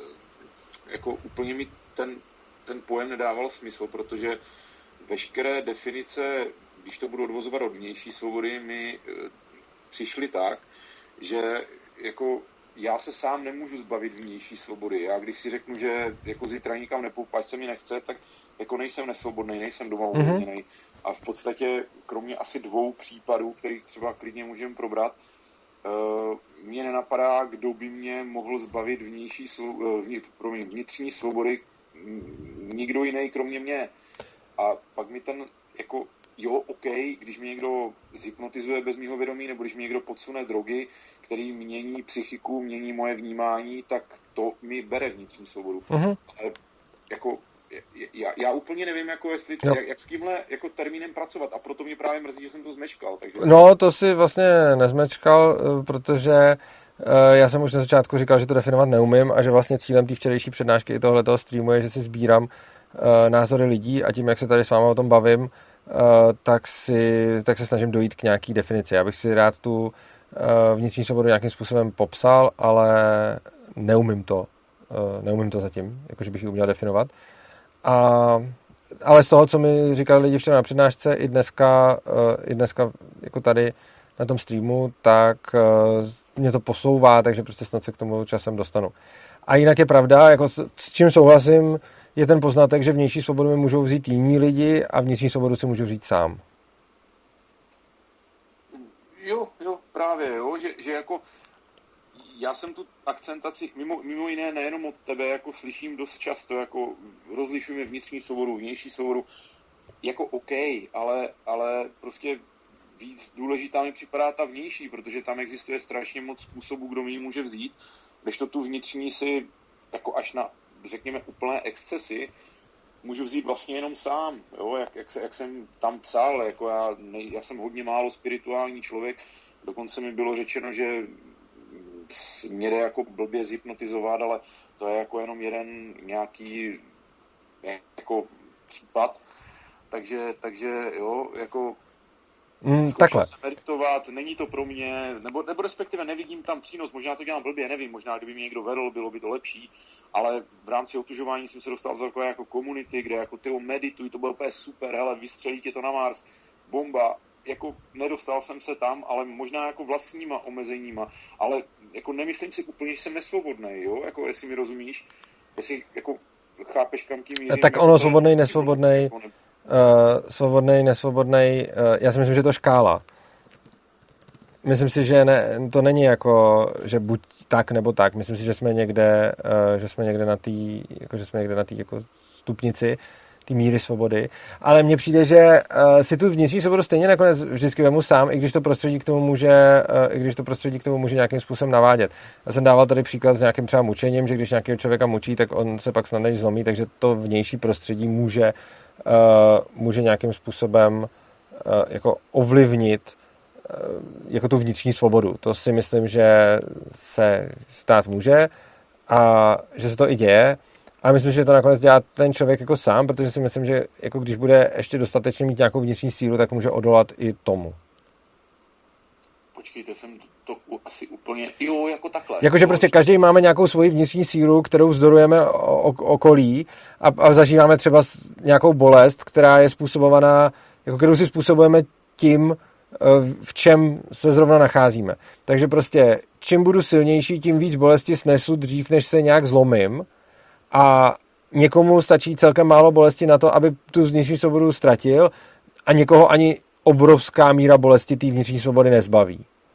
A tohle je podle mě, ale, ale stejně se toho zbaví ten člověk sám, čili prostě jako to prostředí na to určitě má vliv, ale neznamená to, že to u každého tak musí být. Takže prostě drtivou většinu lidí, když budeme nějak dostatečně mučit třeba, tak oni se zlomí, ale nezlomí se asi úplně každej, stoprocentně. To asi jo, ale hele, nazýval bys to svobodou, jako mě tam třeba víc sedí jakože odolnost třeba psychická. Já si myslím, že ta psychická odolnost s tou svobodou jako souvisí, ne, ne, jakože myslím si, že uh, jako to, jak jsem odolný, mi určuje, jakou můžu mít tu vnitřní svobodu i navzdory nepříznivým okolnostem. Jo, jo, asi jo, asi jo, jo, jo, dobrý. dobrý. Jo, tak vlastně jsem chtěl jenom tohle, super, že teda jsem nic, ne, ne, nic nezmeškal, já se to pak poslechnu, ale... Tak jo? Že, že, že tohle jste teda neřešili. Tak super, tak díky. Tak jo, děkuju moc. Měj se taky. Čau, taky se měj, čau, čau. Tak, já tady mám nějaký další komentáře, na který bych rád reagoval.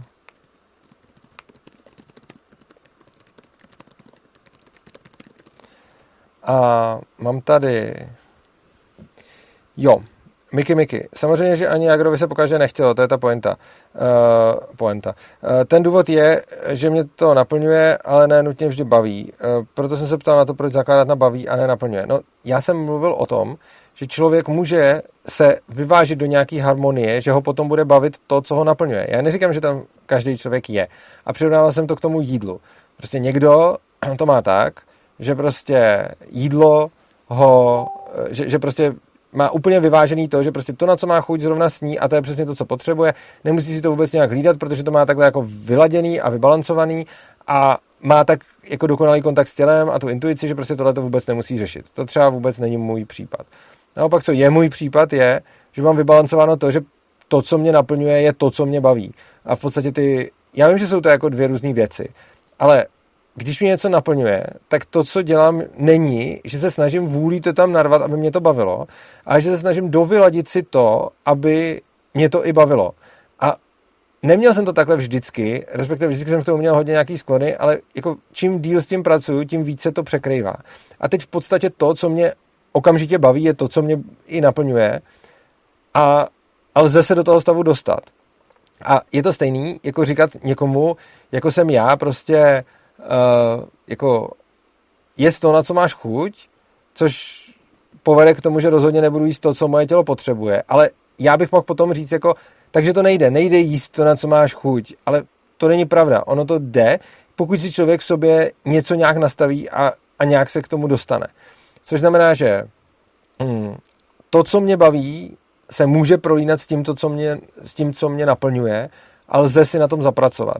Stejně tak, jako ty věci, jak jsme tam nahoře někdo dala právě příklad s tím hubnutím, buď lze hubnout tím způsobem, že to prostě přetlačím vůlí, anebo lze hubnout tím způsobem, že si nastavím uvažování tak, že vlastně budu chtít přímo jíst to, na základě čeho zhubnu.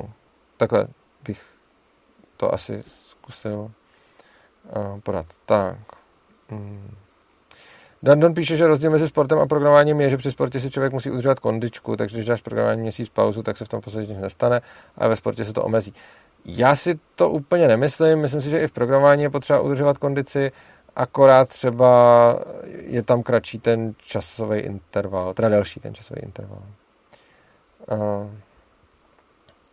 Josef Kvítek říká, hodně tu zaměňujeme vrcholový sportovec a člověk, který chce dělat sport na dobré úrovni nebo dělat sport závodně amatérsky. No, jak říkám, ono je potřeba se potom jako ptát, proč vůbec chci být vrcholový sportovec, nebo jo, jaká je ta moje motivace k tomu. A to vyladění, o kterém mluvím, souvisí i s tím, že to není tak, že budu vždycky chtít být na vrcholu toho, co dělám. Je, jako proč dělám to, co dělám? Protože chci být nejlepší světový anarchokapitalista? Ne. A kdybych na tenhle ten cíl, budu nešťastný. Dělám to proto, že mě to baví, že mě to tady chce s váma sedět a že se mi tady s váma hezky povídá, že se mi líbí to číst, že se mi líbí na to odpovídat a že mi to prostě hezky. Kdyby mi to nebylo hezky, tak to nedělám a je mi vlastně jedno, jestli budu vrcholový anarchokapitalista nebo člověk, který dělá anarchokapitalismus na dobré úrovni nebo to dělá závodně amatérsky. Prostě mě je to jako jedno, já to dělám, protože mě to baví a jsem přesvědčený, že kdybych si dal cíl, budu nejlepší světový diskutér, tak v tom budu mnohem méně šťastný, než když ten cíl nemám. Tak. Dobrá, dobrá. Teď. Uh, jo, Halali říká, když vidíme lidi, kteří jsou spokojení ve státu, tak bych o to odvodil to samé pro vnitřní svobodu, pro mnohé z nás. Je to o sebepoznání. Jo, souhlasím s tím. Myslím, že spousta lidí je jakoby spokojená ve státu proto, že nevědí, že to jde i jinak a že tam mají nějaký strachy, které v nich vyvolaly už ve škole a potom dál, že by to, že potřebujou nějakýho vůdce a že vlastně třeba nevědí, že ho nepotřebujou. Tak. Jo, nějaký týpek se ptá na otázku, na kterou se ptá hodně lidí, tak ji tady zodpovím. Budete někdy dělat věšku něco jako den otevřených dveří? Věšku je den otevřených srdcí, což je něco jako den otevřených dveří, ale hlavně je spousta lidí, kteří chtějí chodit prostě okukovat, jak tam žijeme a jak to máme. Proto máme pochopení a občas se to tak děje, ale těch lidí, kteří se tam chtějí koukat, je spíš víc než nějaké naší kapacity, takže s těma návštěvama je to do nějaké míry omezeno. To, co můžete proto udělat, je, že vyplníte formulář na webu a my se vám možná ozveme, ale přijde mi, že Ježek není zdaleka tak otevřený, kolik je zájmu, protože je potřeba, abychom tam nějak hezky fungovali a to ne, není úplně možný, když je moc, velký, moc velká frekvence návštěv. Tak. Dobrá. Tady píše Josef Hudko. Máš dopředu našedolovaný stream a přijde situace, že se ti moc nechce. Použiješ vůli a urobíš ho, nebo se na to vykašleš? Uh, Mně se to vlastně nestává. To, to je právě to. Uh, jako mně se moc neděje, jako že bych najednou si řekl, tyjo, mně se nechce streamovat. Protože znamená, ty streamy se fakt jako těším. A jo, třeba, jo, já řeknu proč. Uh, Zrovna livestreamy jsou věc, na který se fakt těším, který jsou pro mě super a na kterých se cítím dobře. A často se mi i stane, že třeba mám nějakou horší náladu, není mi úplně dobře a pak jdu na ten stream a tam se mi udělá skvěle. Jo? A takže je to spíš takový můj světlej bod. A to, jak se k tomu dostat, není ale automatika. Ono to souvisí s tím, že je stream jednou za měsíc. Přitom mi jako často, zejména za začátku, co jsem začal dělat streamy, psali lidi, dělej stream jednou za týden, dělej stream jednou za čtrnáct dní. A já nechci dělat stream jednou za týden a jednou za čtrnáct dní, protože bych se přesně mohl dostávat do těch situací, že se mi moc nechce. Já dělám stream jednou za měsíc, a to ještě ne každý měsíc, protože jich udělám devět ročně, protože v červenci, srpnu a lednu nejsou. A takže vlastně mám nastavených devět streamů ročně a mohl bych udělat padesát streamů ročně. A v momentě, kdy udělám padesát streamů ročně, tak sem začne dít přesně to, že budu chtít být ten vrcholovej a pak mě to přestane bavit. Ale vlastně je mám našedulovaný tak, aby mě to bavilo. Takže myslím, že jako u streamu se mi nestalo, že bych jako nechtěl. Tak. Tak jo. Myslím si, že už pomalu budeme končit. Standa Anka píše, že uh, propásnu stream. A já udělám to, že teď dám třeba poslední... Můžete sem napsat poslední věc, kterou fakt chcete a pokud mě bude připadat skvělá, tak ji tady řeknu. Píše mi tady Aneta, to ještě přečtu. Koukám na záznam, takže nevím, o čem se mluví teď, ale chtěla bych přispět tím, že učím lidi různých věků na hudební nástroje. Podporuje ve cvičení na nástroje, jen když chtějí a když je to baví. Jo, to je super vlastně. Aneta je... Uh, jedna z typek kolem sebeřízeného vzdělávání, která učí právě děti a přesně tak podporuje v cvičení, jenom když je to baví, což je přesně to, co děláme vě, věšku třeba s lekcema. Nemáme to tak, že bychom říkali jako hej, když si jednou začal chodit na ty lekce, tak tam koukej chodit, ale spíš říkáme těm dětem, ale dokud tě to baví, buď tu, až tě to přestane bavit, běž. A vlastně naše společnost se učí a často je to to, co třeba mě říkali rodiče, když jednou něco začneš, tak bys to měl dodělat a tak. A to, co my říkáme dětskám věšku, je, hele, začni to a když tě to přestane bavit, tak se na to vykašle a dělat něco jiného. A když tě zase budeš chtít, tak se k tomu vrátíš. A prostě je to jako vyladit se na to, poslouchat sám sebe a nenechat se do toho tlačit. Ono to totiž je tak, že napřed k tomu člověka tlačí zvenku, ale člověk se na to pak zvykne a potom se k tomu tlačí sám, takže napřed má toho drába, toho rodiče nebo toho učitele a potom je sám svým drábem, což je potom velice smutný. A to vlastně tak. No. Mm. Uh, Viper se ptá, nechtěl bys udělat rozhovor s nějakým absolventem Ježka? Hrozně by mě zajímal pohled uh, Ježka z té studentské strany.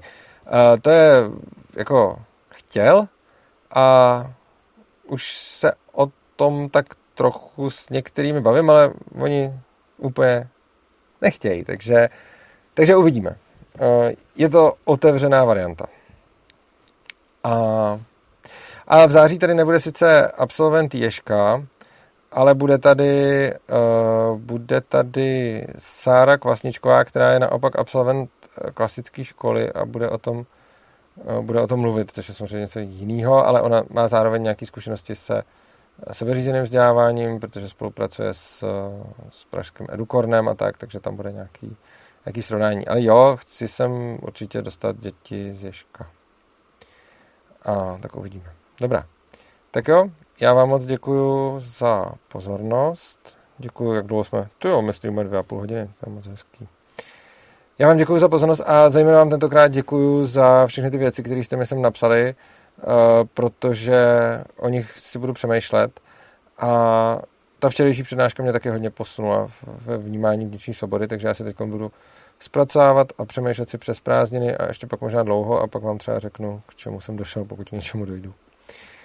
Mějte se krásně, mějte se rádi, budu rád, když uh, stream nás dílíte, budu rád, když uh, nás finančně podpoříte, dole v popisku by, by měla být bitcoinová, bitcoinová adresa a bankovní spojení a tak je tam adresa opristavu tečka urza tečka cé zet, kde můžete nás podporovat pravidelně měsíčně, abychom mohli plánovat všechny ty věci, které děláme. Tak, já vám moc krát děkuji. Mějte se krásně, mějte se rádi a užívejte si života.